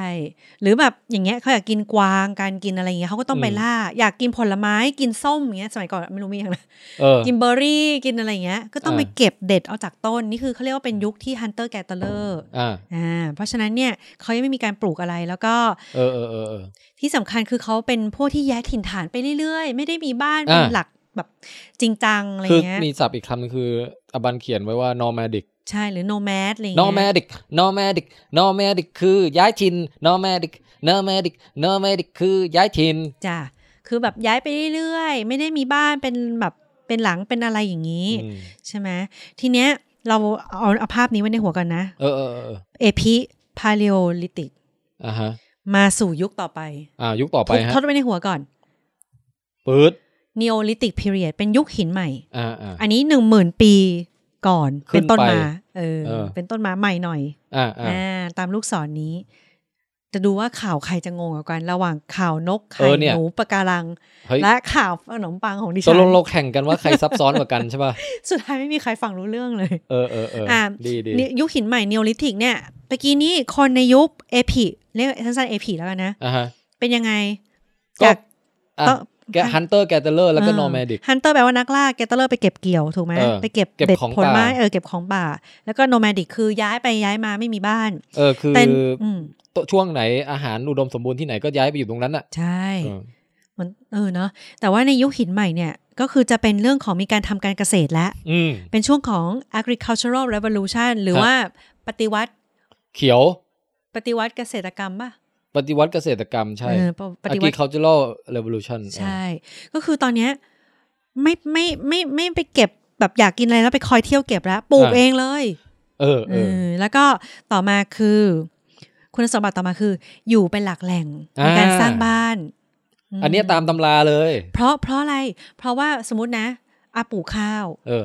ปลูกข้าวดีกว่าพอปลูกเสร็จ มันไม่ใช่ปลูกวันนี้ได้กินพรุ่งนี้ เออเออ มันต้องรอแบบเป็นกี่ เอา เดือน มันไม่ใช่ปลูกวันนี้กินพรุ่งนี้เหรอ่ะ โอ้โห เฮ้ยเราเข้าใจผิดมาตลอดเล เอย อ เนี่ย ถ้ามันมีที่ไหนแบบนี้ดิฉันอยากได้พันนั้น แล้วได้โนเบล เออ ไพรส์ไปเลยนะคะ โนบิตะ อืมโดเรมอน นายน่ะ ช่วยปลูกข้าวให้หน่อยสิ นี่ไงเป็นพื้นที่การปลูกนาวิเศษ กดปุ่มแบบนี้นะเนี่ยพระอาทิตย์ขึ้นแล้ว อู้ฤดูการเปลี่ยนไปสามฤดูปิ้ง ข้าวออกรวงแล้วล่ะโนบิตะ มาทำซูชิกันเถอะ ว้าว โนบิตะจ้า อ่ะชิซุกะเหรอ มาอาบน้ำกันเถอะ เออเออ อืมนั่นแหละ เอาเป็นว่า ใจแอนนี่เสียงไงวะโนบิตะ ไม่รู้ นายเออ ไม่เป็นไร อืมต้องเป็นน้าต่อยนะทำยาก อื มามก ทำยากทำยาก เออ แต่นั่นไม่ใช่เรื่องข่าวของดิฉันคุณงงหมดแล้ว เออ เอาใหม่ก็คือพอปลูกข้าวกว่าจะได้กินมันก็นาน ต้องคอยลดน้ำ อ่ะฮะ คอยกำจัดวัชพืชศัตรูพืช เออว่ะ มันจะให้ย้ายไปย้ายมาอย่างเมื่อก่อนไม่ได้แล้วไง มันก็เป็นตัวมัดให้เราต้องแบบ อ๋อ ปักหลักส มั ร้าน ง มา สร้าง ควบ ฐานก็เลย คู่กัน เออ ก็เลยทำการเกษตรก็เลยสร้างบ้านอยู่ อ่ะฮะ จะได้คอยเฝ้าไร่นาของเราได้ปลูกไป อ้าวเลือก เออ ก็เลี้ยงวัวสิ อยากกินก็อ่ะเลี้ยงวัวไว้ไถนาไว้กินเนื้อ เออ เลี้ยงไก่เลี้ยงอะไรก็ว่าไป เก้ง อ่าฮะ กวางหมาเหมออะไรเงี้ย เออ ก็เลยเกิดการสร้างเป็นบ้าน เป็นหมู่บ้าน เป็นตำบล เป็นอบต อ่าฮะ เป็นจังหวัด เป็นประเทศอะไรอย่างเงี้ย อันนี้ เออ ดิฉันก็ เออ ไปเรื่อยพูดง่ายๆคือก็การกำเนิดของอารยธรรม ก็คือมัน ใช่ เกี่ยวข้องเกี่ยวกับลุ่มน้ำเกี่ยวกับการทำเกษตรนั่นเอง เออ นะคะ นี่คือยุคหินใหม่หนึ่ง โอ ห เค มื่นปีก่อน ฮะประมาณ เต้ นั้น นมานะคะ ใช่ ทีนี้แทนที่เมื่อก่อนนี่ต้องแบบอุมบะอุมบะอุมบะอุมบะอุมบะแบบว่าอืมพวกเราไปล่ากวางกันเถอะอะไรอย่างเงี้ยล่าอะไรก็ว่าไปอย่างเงี้ย หรือแบบพวกเราต้องเดินไปสักวันนี้ 15 กิโลเพื่อไปต้นมะม่วงโบราณอะไรก็ว่าอย่างเงี้ย เออ ก็คือตอนนี้อยู่แถวบ้านน่ะ ก็ปลูกพืชอืมขุดดินอืมเลี้ยงนู่นเลี้ยงนี่ ก็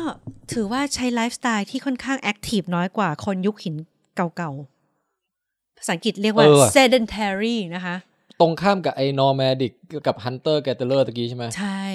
เออ แต่แต่แต่จริงๆอ่ะถ้าเคยเห็นตำราเล่มอื่น พูดเถียงกันว่า การที่เรามีการทำการเกษตรนั่นแหละ จริง ๆทำให้มนุษย์ทำงานหนักมาก เออเพราะว่ามัน ไอ้นี่ไงในเซเปียนก็เขียน เออ ในหนังสือชื่อเซเปียนนะ ใช ฮะ ่ แล้วก็เป็นภาคภาคหนึ่งของหนังสือเสี่ยวเปียนกับภาคสามตาเปียนนะฮะ รับไม่ได้นะ เออ นั่นแปลว่าฉี่แล้วอื ก็ นี่หมี ใน รู้อยู่แล้วใช่ป่ะ เราไม่รู้อ่ะ เรา หมีพูดสองคำที่แปลว่าฉี่แล้วอื เอาเหรอ เออ อืม เราอินโนเซนต์อ่ะ ไม่จริงอะ เออ แล้วก็แต่ในเซเปียนเขาก็บอกไว้บอกว่า เฮ้ย พอพอเข้าสู่ยุคเกษตรกรรมปุ๊บ กลายเป็นว่า เออแทนที่จะแบบ นั่งเล่นชิวๆแบบนั่งเมาส์นั่งอะไรแล้วเดินไปเก็บเบอร์รี่กินอะไรอย่างเงี้ย อืม คราวนี้แม่งต้องตื่นแต่เช้ามาเลี้ยงหมู มาทำมาทำหลังคดหลังแข็งดำนาดำ หลัง ข้าว พังหมดเลยนะ เออมันนวด เหนื่ นวด อย แป้งเอาเอาขนผลผลิตไปเก็บในโรงยุ้งฉาง ต้องตอกไม้ต้องอะไร คือแบบว่ามันมันงานหนักกว่าเดิมอีก ส อะ ร้างภาระให้กับชีวิต เออ ประมาณนั้น อะไรทำนองนั้นนะฮะ นะอันนี้ก็คือแค่เล่าให้ฟังว่ามี อันนั้น ข้อมูลแย้งมา เป็น อย่าง เป็น อื่น แบบเออเขาเรียกว่าอัดไซด์ ใช่ เออ ทีนี้อ่าเราได้เรื่องของยุคหินตอนแรกแล้ว อ่ะ ไอ้ ไท ผิด ม์ไลน์มา มากับน e โอลิติกที่เป็นยุคหินใหม่ เราเห็นความคอนทราสต์กันแล้วว่าคนในแต่ละยุคมันต่างกันอย่างไร เออเออ แต่ตรงนี้ มาครับ มันมีช่วงตรงกลาง ที่มันมันมันเป็นตัวเชื่อมระหว่างยุคหินกับยุคหินใหม่ เออ คือ เขาเรี ยุ ย ค ก หิน ว่า ปานกลาง เออเลดเอพิพาเลโอลิติกพีเรียด อ่า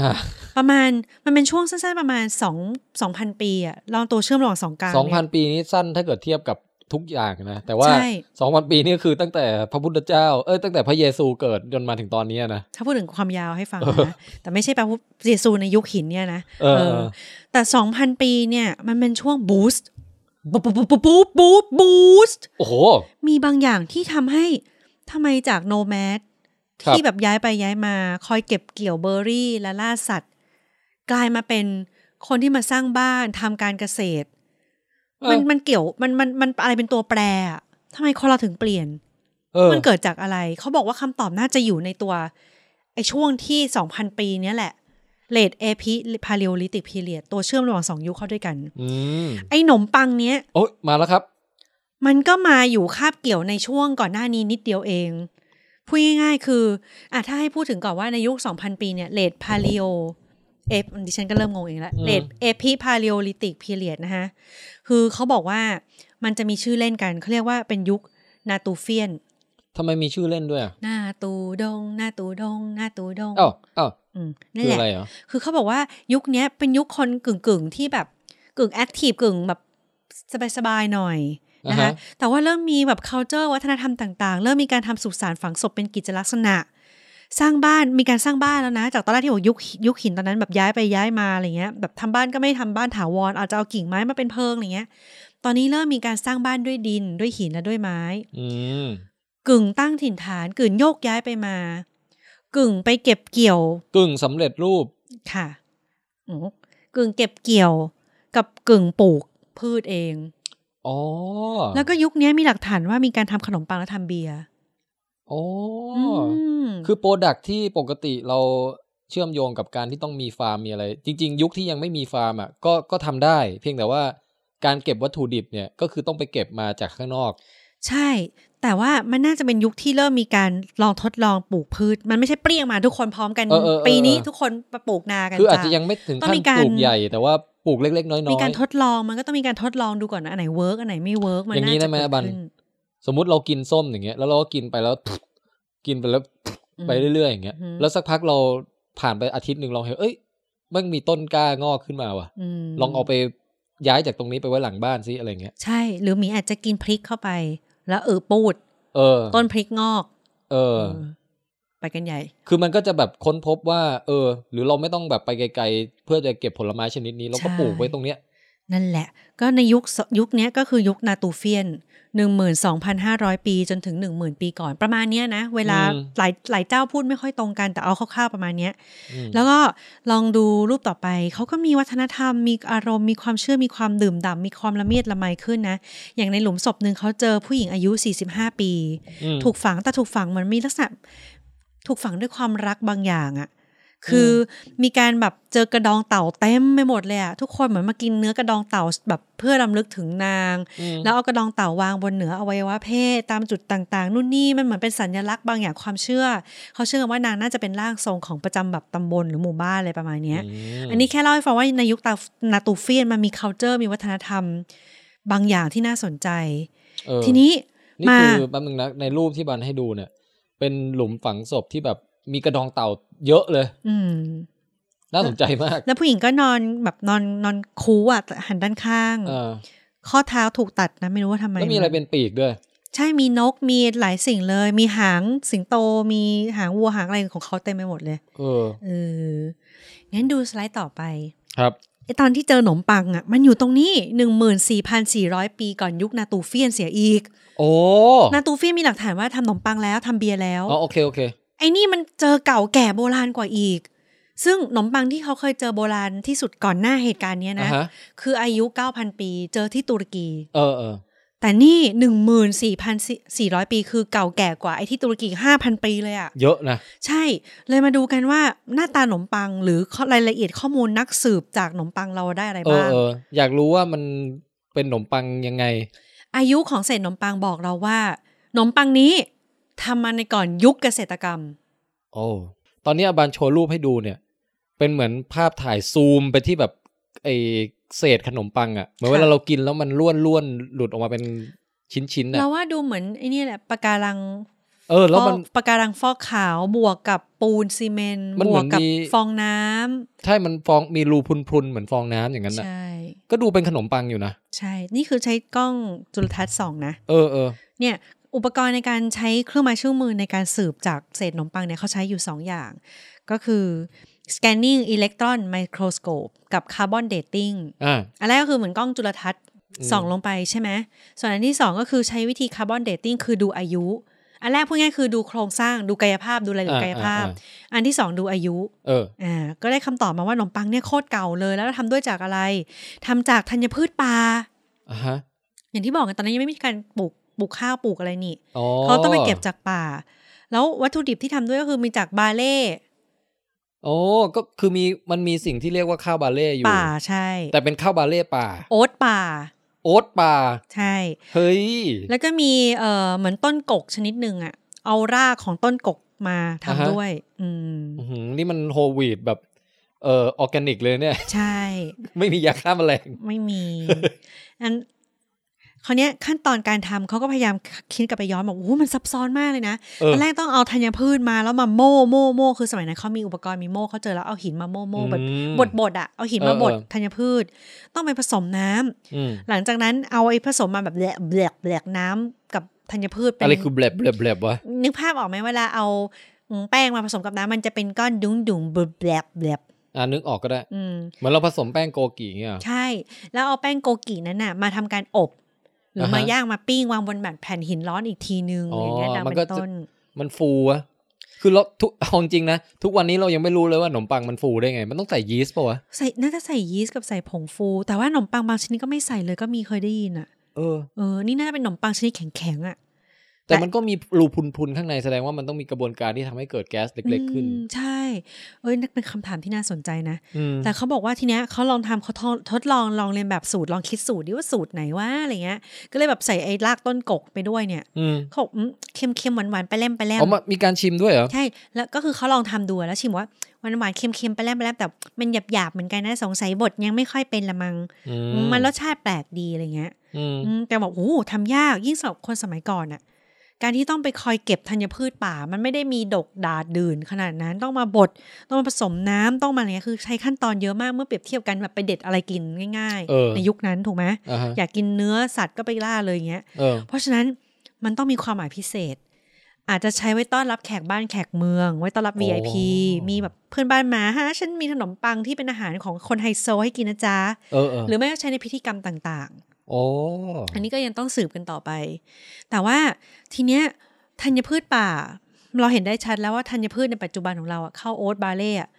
มันก็มาสืบลากมาจากธัญพืชป่าในยุคโบราณเนี่ยแหละ ใช่ เออแต่ว่า มันเป็นการหลักฐานเชื่อมโยงไงว่า สงสัยไอยุคฮันเตอร์แกตเลอร์เนี่ย อืม ไปเก็บธัญพืชป่ามาทำขนมปังอะแล้วติดใจ อ๋ออ ร่อย แล้วเราต้องไปเก็บจากที่ไหนเนี่ยต้องเดินไปไกลแค่ไหนหรือแหมมันลำบากจังปลูกเองเลยดีกว่า เออ จะได้มีขนมปังกิน ตลอดเวลาที่อยากจะกิน อ่ะฮะ เพราะฉะนั้นนี่อาจจะเป็นจุดกำเนิดของการทำการเกษตร เพื่อจะได้มีขนมปังกิน เออเออ อันนี้คือถึงเป็นจุดกำเนิดหนึ่งนะฉันก็ไม่เชื่อว่าทุกคนทั้งโลกอยากกินขนมปังอย่างเดียว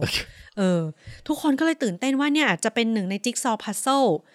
ที่เป็นตัวเชื่อมโยงให้เห็นจากคนที่แบบยุคป่า ยุคหินแบบ ไม่ปลูกอะไรเลย อืม อยากกินขนมปังนี้อ่ะ อืม เพราะหลักฐานที่ได้คือขนมปังที่ทำจากธัญพืชป่า อืม แล้วในยุคนานาตูเฟียนถึงได้เห็นว่ามันผสมธัญพืชป่าและธัญพืชปลูก เห็นไหมมันอาจจะเป็นตัวที่นำมาสู่ของการปลูกเพื่อกินเอง แล้วเราอยากรู้ว่าเขาปิ้งแล้วทาเนยไหมอะแล้วก็ อืม โรยน้ำตาลหน่อยแล้วก็ราดนมข้น เนยมันเพิ่งมาเจอในทีหลังนะสิ แล้วก็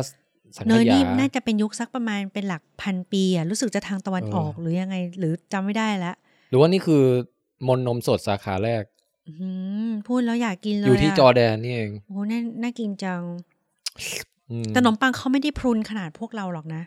เขาลองให้ดูว่าขนมปังโบราณหน้าตามันน่าจะเป็นแผ่นๆหนาๆทึบๆหน่อยอะไรเงี้ย เออ แต่พอใช้กล้องจุลทรรศน์สองถึงได้เห็นมันรูพรุน อ๋อ เออ นั่นแหละ ก็เลยตื่นเต้นทุกคนก็เลยตื่นเต้นว่า นี่อาจจะเป็นหนึ่งในหลักฐาน ความเชื่อมโยงและแรงจูงใจของคนในยุคนั้น ออ ให้เข้าสู่ยุคการเกษตรก็เป็นได้ เราว่ามัน make sense มาก อืม ในแง่ของแบบทุกอย่างมันไปเป็นจิ๊กซอว์ชิ้นที่ไปต่ออตรงกับไทม์ไลน์เป๊ะ อืม ๆเออ คือเป็นช่วงต่อระหว่างเกษตรแล้วกับ อือหือ ไม่เกษตรเลยอะไรเงี้ย อืม เป็นแล้วทุกอย่างกลางๆหมด อือหือ เออพืชก็เป็นมาจากพืชป่า ไม่ใช่พืชปลูก อืม ไอ้ขนมปังก็แบบเป็นวิวัฒนาการขนมปังยุคกลางต้นๆอะไรอย่างเงี้ย จริง ๆ ถ้าหลังจาก แล้วไท นี้ ม์ไทม์ไลน์เดทติ้งอะไรก็ตรงหมด โอ้โห เจ๋ง จริง ๆ ตอนนี้ดิฉันมีไอเดียธุรกิจปิ๊งมาก อะไรฮะ ที่จอร์แดนควรเปิดคาเฟ่ขนมปังโบราณ เอ้ย แล้วแบบใช้ใช้สูตรเนี้ยคือพัฒนาจนมัน อ๋อ ใกล้เคียง แล้วแบบมากินกันแล้วแบบสำหรับคนที่โหยหาประวัติศาสตร์ความวินเทจอะไรฮิปสเตอร์เนี่ยนะ เ มันต้องดั้งด้นไปเพื่อชิมขนมปังที่มันเค็มๆปลาแลมหวานๆเนี้ยมี t e x t อร์ที่มันเฉพาะ แล้วใช้เตาโบราณแบบหมายถึงเรียนแบบให้เป็นเตาบัสซอล อืม หินบัสซอลทำเงี้ย กินกับกาแฟนึกออกปะแล้วถ้ากินในแบบกระท่อมเพลิงฟางหรืออะไรสักอย่างหนึง ได้อ ให้ ยู่ มัน นะเรา รู้สึก ว่านะ เป็นเราเราไปนะเว้ย เอ เหมื อ อนพูดเหมือนมีเงิน เอาเป็นว่าถ้ามันมีฉันอยากจะไปมากเลยอะ อืม ตอนนี้พูดแล้วอยากชิมขนมปังนี้ด้วยอซ้ำอ ตื่นเต้นเนาะ เราสงสัยอย่างหนึ่งว่า คือถ้าเราทิ้งขนมปังไว้ที่บ้านเราอะ อืม มันน่าจะไปหมดภายในไม่กี่วันปะวะมันเหลือมาได้ไงตั้งหมื่นสี่พันปีเนี่ย มันไม่มีตัวอะไรมากินแบบแม้กระทั่งจุลินทรีย์อะไรมันไม่เอาไปหมดเหรอ หรือว่าสมัยนั้นใช้ยากันเสียยากันบูดไปแล้ววะ เราว่าไม่น่า เออ แต่สภาพที่มันทำให้มันเหลือรอดเป็นเศษมาอยู่ได้เนี่ย คงต้อง extraordinary เหมือนกันนะ อาจจะต้องมีความร้อนมากจนมันเกรียมไปเลยเลยแบบหมายถึงกรอบ น้ำมันหายไปหมดอะไรเงี้ยปะวะ เออ น่าสนใจอันนี่น่าสน เพ ใจ ราะมันมันเป็นหมื่นปีอะ อืม หลักฐานจากหมื่นปีที่แล้วที่เป็นพวกอาหารนี่น่าจะน้อยเนาะ เราเคย ที่ป็นลักษณะนุ่มๆ ก่อนหน้านี้เราเคยได้ยินข่าว ม ป๊อปคอร์นอายุ อะไรไม่รู้กี่พันปีไม่รู้อะ แค่หลักพันเนาะ เออแล้วเป็นเป็นการบ่งบอกว่าอินเดียนแดงเนี่ย อืม หรือชาวเนทีฟอเมริกา อ่าฮะ เป็นเป็นผู้แบบคิดค้นป๊อปคอร์นมาก่อน อืม เขากินกันตั้งแต่ยังไม่มีคนขาวเข้าไปอะไรเงี้ย อืมอืม เอออ ม อาจจะแบบ เห็นข้าวโพดแล้วก็แบบนั่งเบื่อเบื่อไม่มีอะไรทำโยนเข้ากองไฟเอาแม่งป๊อปเว้ยป๊อปป๊อปอะไรอย่างเงี้ย อืมงั้นเปิด Netflix กับ เออ i f i x ดูเร็ว ไอ้พวกหลักฐานโบราณของอาหารในยุคเก่าๆเนี่ยเราว่าน่าสนใจมาก เนาะ เพราะเพราะอย่างแบบมันจะมีพวกแบบเอ่อข้าวโบราณข้าวโพดโบราณ อืม แล้วเรามาดูแบบ โอ้ข้าวโบราณลวงแบบลวงแบบกระจิ๋วหริวมากอะ่ะ อืม ยังกระดอกหญ้า อืม แล้วเราค่อยมาคัดเลือกในแต่ละยุคแต่ละสมัยให้มันแบบออกผลผลิตมากขึ้นอย่างเงี้ย ใช่ไหม อืม อย่างเมื่อก่อนเบอร์รี่ก็อาจจะเป็นเบอร์รี่ป่าจิ๋ว ตอนนี้สตรอเบอ เอ รี่ อ ลูกเท่ากำปั้น ข้าวโพดโบราณเก้าพันปีเนี่ย ฝักเท่านิ้วก้อยอะไรเงี้ย อืม ไม่ใช่แบบเป็นมามาแทะแบบ เหมือนเบบีเลยนะข้าวโพดเบบีอ่ะ เออ อืม แล้วก็อะไรอีกต่อมีอะไรกล้วยโบราณเงี้ยเราโคตรอยากรู้เลยเม็ดมันจะใหญ่ขนาดไหนอะไรเงี้ย เฮ้ย เอาแค่กล้วยป่าก็ได้ เออ บ้านเรามีมันขึ้นมาที่ป่านะ อือฮึ มันมันเราหาความอร่อยและความสนุกจากการกินกล้วยนั้นไม่เจอเลยอะเพราะสมมติอ่ะกล้วยมันเป็นหนึ่งดุนสีเหลืองอ่อนฮะหมายถึงปอกเปลือกแล้วอะพอกัดกล้วมเข้าไปตั้งแต่เด็กคือของเราคือกัดเข้าไปแล้วมันเจอความนิ่มใช่ไหมฟันบนฟันล่างขบกัน แล้วมันตัดออกแบบนุ่มอย่างเงี้ย นี่เรากัดไปยังไม่ทันสุดกล้วมคายออกมาเนี่ยเป็นเม็ดดำเต็มแบบแน่นแบบเหมือนแค่มีเนื้อกล้วยหุ้มเองอะเออแล้วแบบมันกินแล้วแบบมันถ้าเผลอเคี้ยวไปมันก็กรอบมันรู้สึก ใช่ใช่ มันรู้สึกผิดธรรมชาติ แต่จริง ๆนั่นแหละอาจจะเป็นธรรมชาติของมันที่ถูกก็ได้นะ นั่นแหละ เออ นั่นแหละ นะฮะก็ ค่ะ โอเคน่าสนใจมากอันนี้สำหรับ ค่ะ จิ๊กซอว์ชิ้นหนึ่งที่มาเติมประวัติศาสตร์เอ่อการเปลี่ยนแปลงพฤติกรรมมนุษย์เลยนะ จากยุค อืม ล่าสัตว์เก็บของป่ามาสู่ยุคเกษตรกรรม เป็นดิฉันนะคะ ดิฉัน ถ้าทำธุรกิจขนมปังดิฉันจะคิดสโลแกนบางอย่างว่าแบบขนมปังค้ำจุนมนุษยชาติอะไรเงี้ย เออ นะฮะ เอ อ แล้วไม่เอออย่างหนึ่งที่เขาบอกว่าทำไมขนมปังถึงเป็นของ VIP ในยุคนั้นน่ะ เขาบอกว่าในยุค Hunter Gatherer อ่ะ มันไม่ได้อุดมสมบูรณ์ไปหมดนะ ในยุคยุคปลายนั้นน่ะ อืม บอกว่าบางทีมันก็มีช่วงที่แบบ แห้งแล้ง หาอะไรกินยากอะไรอย่างเงี้ยเหมือนกันอ่ะ อืม เพราะฉะนั้นการกินขนมปังอ่ะให้พลังงานสูง อ๋อใช่ใช่ แล้วก็แบบมีแร่ธาตุอะมิโนฉันก็ใช้คำมั่วนะ คือมีเขาบอกว่ามีแร่ธาตุมีคุณค่าทางสารอาหารเยอะที่ช่วยบำรุงต่างๆ มากมายอะไรเงี้ย เออ สงสัยไฮคาร์บไง เออเออ อืม ส เรี่ มั ย ยว ก่อน แร ไม่ ง ต้องกลัวอ้วนเนี่ย เออ นั่นดิ ดิฉันรู้ตอนตอนที่ดิฉันไปฟิลิปปินส์อ่ะเขากินข้าวมันเป็นกะละมังไม่มีใครอ้วนเลยอะขึ้นเขาลงเขาทำไร่ทำนาหืม เออเออ กล้ามขึ้นทุกคนคุณยายยังใบเสบเลยอ่ะ เออเออ เออเดี๋ยวเดี๋ยวเป็นตอนที่ปล่อยในตอน เออเดี๋ยว ฟิ เดี๋ยลิวปปิ จะ นส์ มีตอนอบันไปตะลุยฟิลิปปินส์นะฮะ ใช่ ซึ่ง ค่ะ เดี๋ยวจะปล่อยเป็นวิดไดฟ์ตอนต่อไป ตอนนั้นมันมากอย่าลืมติดตามนะคะ อืมโอเคอ่ะ โอเค จบข่าวของดิฉัน เย้ ค่ะ เย่บุบบุบบุบวิทวิทวิทนิวส์ตอนเจ๊เจ๊เจ๊เจ๊เจ๊ปล่อยของ เย้ ค่ะ ขนมปังโบราณจบไปแล้วฮะ จบแล้วค่ะ กลับมาที่เราต่อแล้ว ใช่ โอเคได้ได้ ห มา ลับหลับก่อนนะ อืมให้กำลังใจกันหน่ ลา อย เล่น สิ ซี อืมผู้ฟังเขารอฟังข่าวสนุกสนุกๆอยู่นะ ทำไงพวกเราจะสามารถเล่าข่าวได้สนุกเนื้อหากระชับและครบในเวลาอันสั้นได้วะ ก็ให้เราลองไหมล่ะ เราอยากรู้อย่างพี่หมิวสเก็ปติกเนี้ยจัดกันแบบชั่วโมงหนึ่งป่ะ ชั่วโมงครึ่ง แต่เขาเขาบอกเขาจัดสามชั่วโมงแล้วมาตัดต่อเหลือชั่วโมงครึ่ง อืม แล้วคอนเทนต์ที่ตัดทิ้งไปอ่ะเข้าไปเป็นตอนพิเศษที่ต้องจ่ายตังค์ถึงจะฟังได้ อ๋อนี่มันคุ้มค่าทุกนาทีนี่หว่า เอออย่างสัมภาษณ์สองชั่วโมงเงี้ย ออ เขาจะตัดเหลือครึ่งชั่วโมงแล้วเอออีกชั่วโมงครึ่งอ่ะถ้าอยากฟังต้องจ่ายตังค์ เอ๊ะดูเป็นโมเดลที่น่าสนใจ หรือว่าเราเอามั่งไหมอะ น่าสนใจนะ เฮ้ยแต่ว่าเนี่ยไหนๆก็พูดมาแล้วก็ แต่ คื แต่ อ แต่ต้องให้ให้คนที่ต้องจ่ายตังค์รู้สึกว่าคุ้มค่ากับคอนเทนต์ที่ได้นะ ไม่ใช่กากเนี่ยนึกออ เอก อ ปะ ไม่ใช่เป็นตัดมาแล้วไปเป็นเดทแอร์ครึ่งชั่วโมงนะ เออหัวล้อกากากากากาหรือแบบเป็นเอาเทคคือแบบเหมือนกับว่าอุ๊ยพูดผิดพูดใหม่อย่างเงี้ยคือ เออ กากมากเลยเนี่ย โอเคก็ ไหนลองดิ ไหนๆพูดมาแล้วเนี่ยไอ้ Skeptic Guide to the Universe เนี่ยนะก็เป็น ไม่ใช่กาแล็ก podcast ซี่หรอ Galaxy เนี่ยมันชื่อหนังสือเว้ย Hitchhiker's Guide to the เอ Galaxy อ แต่ชื่อพอดแคสต์เนี่ย Skeptics Guide to the Universe อ่าฮะ เพราะ Universe มันใหญ่กว่า Galaxy ไง อืม เออ อันเนี้ยก็เป็นต้นแบบของรายการวิดแคสแล้วก็เป็นพอดแคสต์ที่อินสปายให้เราทำวิดแคสนะนะ เคยเขียนอีเมลถึงเขายัง ยังเลย ควรเขียนนะ Hello I'm Thai boy from Thailand เออ I สักวันหนึ่งต้องเขียน I love you อืม ก็คือในในเอพิโซด65 เนี่ยก็ อุ๊ยลืมทำเสียงต่ำเอาต่อ ในเอพิโซด65 เนี่ยก็พยายามที่จะเมนชั่นชื่อพอดแคสต์ที่เป็นต้นต่อข้อมูลของเราทั้งหลายให้ให้คนฟังได้รับรู้ด้วย เกิดไปใครภาษาอังกฤษแข็งแรงเลย ใช่ อยากฝึกก็จะได้ไปตามฟังเต็ม เอ ๆด้ว อย แล้ว นะ เราไม่ต้องรอวิดแคสคือไปฟังต้นน้ำเลย อืมอ่ะแล้วหมีทำกันบ้านอะไรเพิ่มบ้างไหมเนี่ย ทำ อ๋อโอเค ไม่ใช่เอาของเขามาแปลอย่างเดียวนะ ไม่ไม่ไม่ เออ เราก็ไปอ่านมาเพิ่มบ้าง อืม เออ แถมสไตล์การเล่าของเราเนี่ยก็ไม่เหมือนกับเมืองนอกหรอก อืม มันก็จะได้อีกอรรถรสหนึ่ง อื นะฮะ ม ยังไงก็ตามอ่ะข่าวต่อไปของเราเนี่ยเอามาจากพอดแคสต์เจ้าประจำอีกเจ้าหนึ่งของเรา ค่ะ นะฮะ นั่นก็คือชื่อ Quirks and Quarks อืม Quirks and Quarks quirks and quarks อันนี้เป็นพอดแคสต์ของ CBC Radio ก็คือของประเทศแคนาดา อืม นะแล้วก็จะมีเอ่ออัปเดตข่าววิทยาศาสตร์เนี่ยตลอดเวลานะฮะแล้วก็จะมีสัมภาษณ์พวกนักวิจงวิจัยอะไรเนี่ยโหดีมากเลยรายการนี้นะครับ แนะนำให้ไปติดตาม อ่า วันนี้มีข่าวดาราศาสตร์ เอา ฮะ จริงเหรอ เออ อ่า ในในๆคุณปองแปงก็ไม่อยู่ก็ทำหน้าที่แทนสักหน่อย ในการอัปเดตข่าวพวกอวกาศดาราศาสตร์ทั้งหลาย ค่ะ นะสั้น อืม ๆ ไม่ไม่เยอะ อือหือ แต่ว่าเป็นเรื่องใหญ่ที่เอ่อเพิ่งเป็นข่าวเมื่อไม่นาน หู หูเหรอ ตื่นเต้นไงก็บอกข่าวใหญ่ จมูก ปาก เออ แปด คิ้ว พอละพออ อืม ได้โปรด อ่ะข่าวอวกาศข่าวที่หนึ่งฮะ อือหือ เอออันนี้เป็นมิชชั่นของนาซาอัน อืม อันล่าสุดนี่เลย ครับ คือเราไม่แน่ใจว่าเขาส่งไปยังนะ อือหือ อัปเดตล่าสุดจากเว็บนาซาบอกว่าจะส่งในช่วงระหว่างวันที่ 11 ถึง 23 สิงหาคมนี้ฮะ เออเป็นมิชชั่นมิช มิส ชั่ ซั น นฮะ มิชชั่นที่ซื้อชื่อเอ้ยมิชชั่นที่ซื้อว่านาซาปาร์เกอร์เอออ อืม หรือมิชชั่นนี้เขามีแบบว่าชื่อเล่นฉายาว่า Touch the Sun อืม คือส่งยานไปแตะดวงอาทิตย์ ไปแตะตะวันน่ะอบัน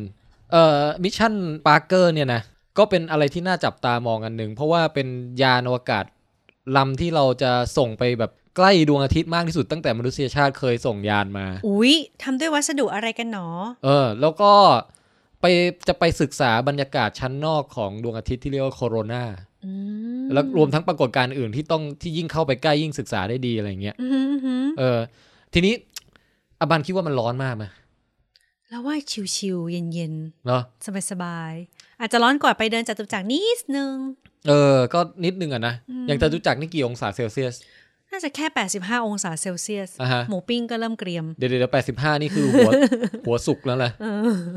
เออแต่อย่างบ้านเรานี่ก็สี่สิบองศานี่ก็ร้อนมากแล้ว หมูร้อนมากใช่ อืมตรงผิวดวงอาทิตย์อะเอ่อห้าพันห้าร้อยองศาเซลเซียส ก็ถือว่าร้อนนะ เดี๋ยวนะทำไมพูดด้วยเสียงชิว มันคือร้อนมากเลยเหอะ มันร้อนมากแต่ว่ามันไม่ใช่ร้อนที่สุดไงกลายเป็นว่าดวงอาทิตย์ประหลาด ในแง่ที่ว่าถ้าเราไปยืนอยู่บนผิวดวงอาทิตย์เลยอะประมาณห้าพันเซลเซียสใช่ไหม อืม แต่ถ้าเราออกมาข้างนอกอีกหน่อยอะมันดันร้อนขึ้นน่ะ อ้าวยิ่งไกลยิ่งร้อน มันมีปรากฏการณ์ที่เอาความร้อนจากข้างในอะเอามาอยู่ข้างนอกแทน พอไกลออกมาหน่อยเป็นบรรยากาศชั้นโคโรนาเนี่ยอุณหภูมิสามารถสูงขึ้นได้ถึงหนึ่งล้านห้าแสนองศาเซลเซียส จาก 5,500 เออ 5,500 เซลเซียสเนี่ยนะ yeah มันเป็นล้านเซลเซียส yes นี่คือพระอาทิตย์ของเรา yes เป็นไงฮะ แสดงว่าไอ้ชั้นที่หนึ่งล้านเนี่ยมันต้องร้อนเพราะว่ามันมีชั้นบรรยากาศที่เก็บกักความร้อนอะไรอย่างนี้หรือเปล่านะ หรือเหมือนเปลวเปลวไฟเราจุดไฟแช็กหรือเทียนอะ เออ จุดที่ร้อนคือจุดที่สูงหน่อยปะ เอางี้มันไม่สามารถเปรียบเทียบอะไรกับสิ่งที่เราเห็นในชีวิตประจำวันได้ เพราะดวงอาทิตย์น่ะมันไม่ใช่ไฟ โอ้ มันคือนิวเคลียร์ โอ้ เออ แล้วมันมีปรากฏการณ์ทางแม่เหล็กอะไรมากมายเนี่ยที่อย่างที่อาจารย์เดวิดเคยเคยเล่าให้ฟังว่าแบบเส้นแรงแม่เหล็กอะไรมันมั่วซั่วเต็มไปหมดอย่างเงี้ย แล้วมันมีการดึงพลังงานจากข้างในมาโผล่ข้างนอกพลุโผล่พลุโผล่เดี๋ยวเส้นดีดเดี๋ยวแปะออกมากลายเป็นพายุสุริยะอะไรพุ่งมาถึงโลกอะไรเงี้ย ปรากฏการณ์พวกเนี้ยซับซ้อนมากแล้วก็เรายังไม่รู้ลึกถึงขั้นสุดเลย อืม เพราะฉะนั้นส่งยานปาร์เกอร์ไปดูเนี่ยก็เพื่อที่จะทำความเข้าใจเรื่องพวกนี้แหละอ่ะตรงนี้เดี๋ยวผมจะเอาคลิปจากรายการ Quirks and Quarks มาสอดแทรกเล็กๆน้อยๆนะฮะ จะเป็นเสียงบรรดาพวกนักวิทยาศาสตร์ แล้วก็วิศวกรที่เกี่ยวข้องกับโครงการนี้โดยตรงนะครับ ถ้าใครอยากไปฟังเวอร์ชั่นเต็มก็ไปเสิร์ชหาดูได้ครับ Quirks and Quarks ครับ My name is C. Alex Young, and I am a heliophysicist. I'm a solar astrophysicist at NASA's Goddard Space Flight Center. The Parker Solar Probe is NASA's newest mission, and it is our first trip to touch a star. The sun has many layers, kind of like a parfait, you know? It's uh these layers are sort of all melded together. So the solar corona, the area that Parker Solar Probe will be flying through, is this tenuous outer atmosphere. It's many thousands of kilometers above the solar surface, and it's also many times hotter. The solar surface is tens of thousands of degrees, the solar corona is many millions of degrees. So the fundamental question is why is it so hot? There is all this explosive phenomena that happens in that region of the sun in the corona. We have huge flashes of light we call solar flares, and we have huge eruptions of solar material, billions of tons of material and magnetic field that stream away in you know very violently at speeds of many millions of kilometers an hour. So why does that happen? That's what we're going into, the heart of the fire. แล้วน้องปาร์คนี่สู้ล้านองศาไหวเหรอ นี่ไง คือเราไม่เข้าไปถึงจุดที่ว่าล้านองศานะ เออ เอ่อแต่เราเข้าไปถึงจุดที่ประมาณแบบเอ่อพันสี่ร้อยองศาเซลเซียส ก็เก่งมากแล้วนะ แล้วน้องปาร์เกอร์เนี่ย มีเหมือนเหมือนโต๊ะอะไรสักอย่างอะบังหน้าอยู่เป็นโล่อยู่ อืม โต๊ะหนาสี่นิ้ว แค่สี่เองอะ ใช่ทำด้วยคาร์บอนเอ่อคอมโพสิตเลยวัสดุผสมคาร์บอนอะไรบางอย่าง แล้วปรากฏว่าอะไรก็ตามที่อยู่หลังไอ้โล่เนี้ย อุณหภูมิลดเหลือเท่าไหร่รู้ป่ะ สององศา อุณหภูมิห้องก็คือยี่สิบ อ้า ยี่ ว ห้าองศาอะไร งั้นก็ เงี้ย มนุษย์ก็ไปได้สิ เออ แต่ไม่มี คือ ใคร อะไร คง ก็ ล้ ตาม ไป ที่อหร ยู่ ก หลังโล่เนี้ย อืม จะแบบชิว โลกนี้ ๆแต่ มัน ถ้าไปอยู่ ดีนะ ข้างหน้าโล่ปุ๊บพันสี่ร้อยองศา เอางี้ดิฉันไม่สนใจเรื่องนาซงนาซาไปดูพระอาทิตย์แล้วล่ะ อ่ะฮะ ดิฉันอยากได้วัสดุเนี้ยมันเป็นหลังคาบ้าน ในหน้าร้อนเนี่ยมันน่าจะดีนักแล เออ หรือแบบกันไปเลยวัสดุกลางแจ้งต่างๆ เนี่ย น่าสนใจนะ เออเฮ้ย หรือทำไอ้ เดี๋ยวก่อน ทำทำเป็นไอ้เนี่ยทำให้มันใสแล้วก็ เอาไปล้อมไอเตาหมูกระทะอะ เออ เวลานั่งใกล้ๆจะได้ไม่เหงื่อแตก จริง เออ เดี๋ยวนะ อุณหภูมิห้องในยอุณหภูมิห้องฝรั่งใช่ไหม เราไม่รู้อุณหภูมิห้องมันแปลว่าอะไรอ่ะเขาเรียก room temperature เออ เพราะว่าแบบอุณหภูมิห้องของไทยเราเนี่ย มันก็ยัง สาม ร้อน สิบอะไรอย่างเงี้ย มันก็ยังร้อนอยู่ใช้ได้เลย เอาน่ะแต่มันลดจากหลักพันมาเป็นหลักไม่ถึงร้อยอ่ะเอางี้แล้วกัน จริง ๆ คือถ้าโดยทฤษฎีเนี่ย สามารถส่งคนไปนั่งยานในอยู่หลังไอชิลคาร์บอนได้ เออแต่ แต่คงยังไม่เสี่ยงหรอก เป็นเราเราไม่เอาอ่ะ Here we have a piece of the heat shield for a Parker Solar Probe made of carbon that's like the graphite epoxy you might find in your golf clubs or your tennis rackets. And here I've got a blowtorch, um, and I'm going to use it to get the front surface of this glowing hot. The real heat shield gets up to about 2,500 degrees Fahrenheit, which we're not going to do today, but we are going to get it to a couple of hundred degrees Fahrenheit. Curtis, why don't you touch the back surface of that? What does it feel like? Nice and cool, he says. เขาส่งไอ้เจ้าปาร์เกอร์เนี่ยจะไปโคจรรอบดวงอาทิตย์ แล้วมันโคจรเป็นวงรีก็คือมีช่วงช่วงที่อยู่ห่างกับช่วงที่อยู่ใกล้ โอ้ยร้อนร้อนร้อนร้อน ไอ้ช่วงที่อยู่ใกล้เนี่ยรู้สึกว่าจะเข้าใกล้สุดประมาณ 4 ล้านไมล์ อันนี้ใกล้เนาะ ซึ่งสี่อ่ะอาบังเคยท่องไหมว่าโลกเราอยู่ห่างจากดวงดวงอาทิตย์เท่าไหร่ อืมนี่อืมอายจัง สมัยเด็กๆเขาเคยให้ท่องนะ ไม่มีหรอก เอาเอางั้นเราบอกเลยแล้วกัน ตอนที่เราท่องมาเนี่ย คือเขาบอกว่าโลกเราอยู่ห่างจากดวงอาทิตย์ 93 ล้านไมล์ อืม แปลว่าเข้าไประยะ 4 ล้านไมล์นี่ก็คือ โอ้ ใกล้เหมือนกันนะ กโอ้ยใกล้มากเลยเฮ้ยอย่างนี้ต้องใช้เวลาเดินทางนานเหมือนกันสินะ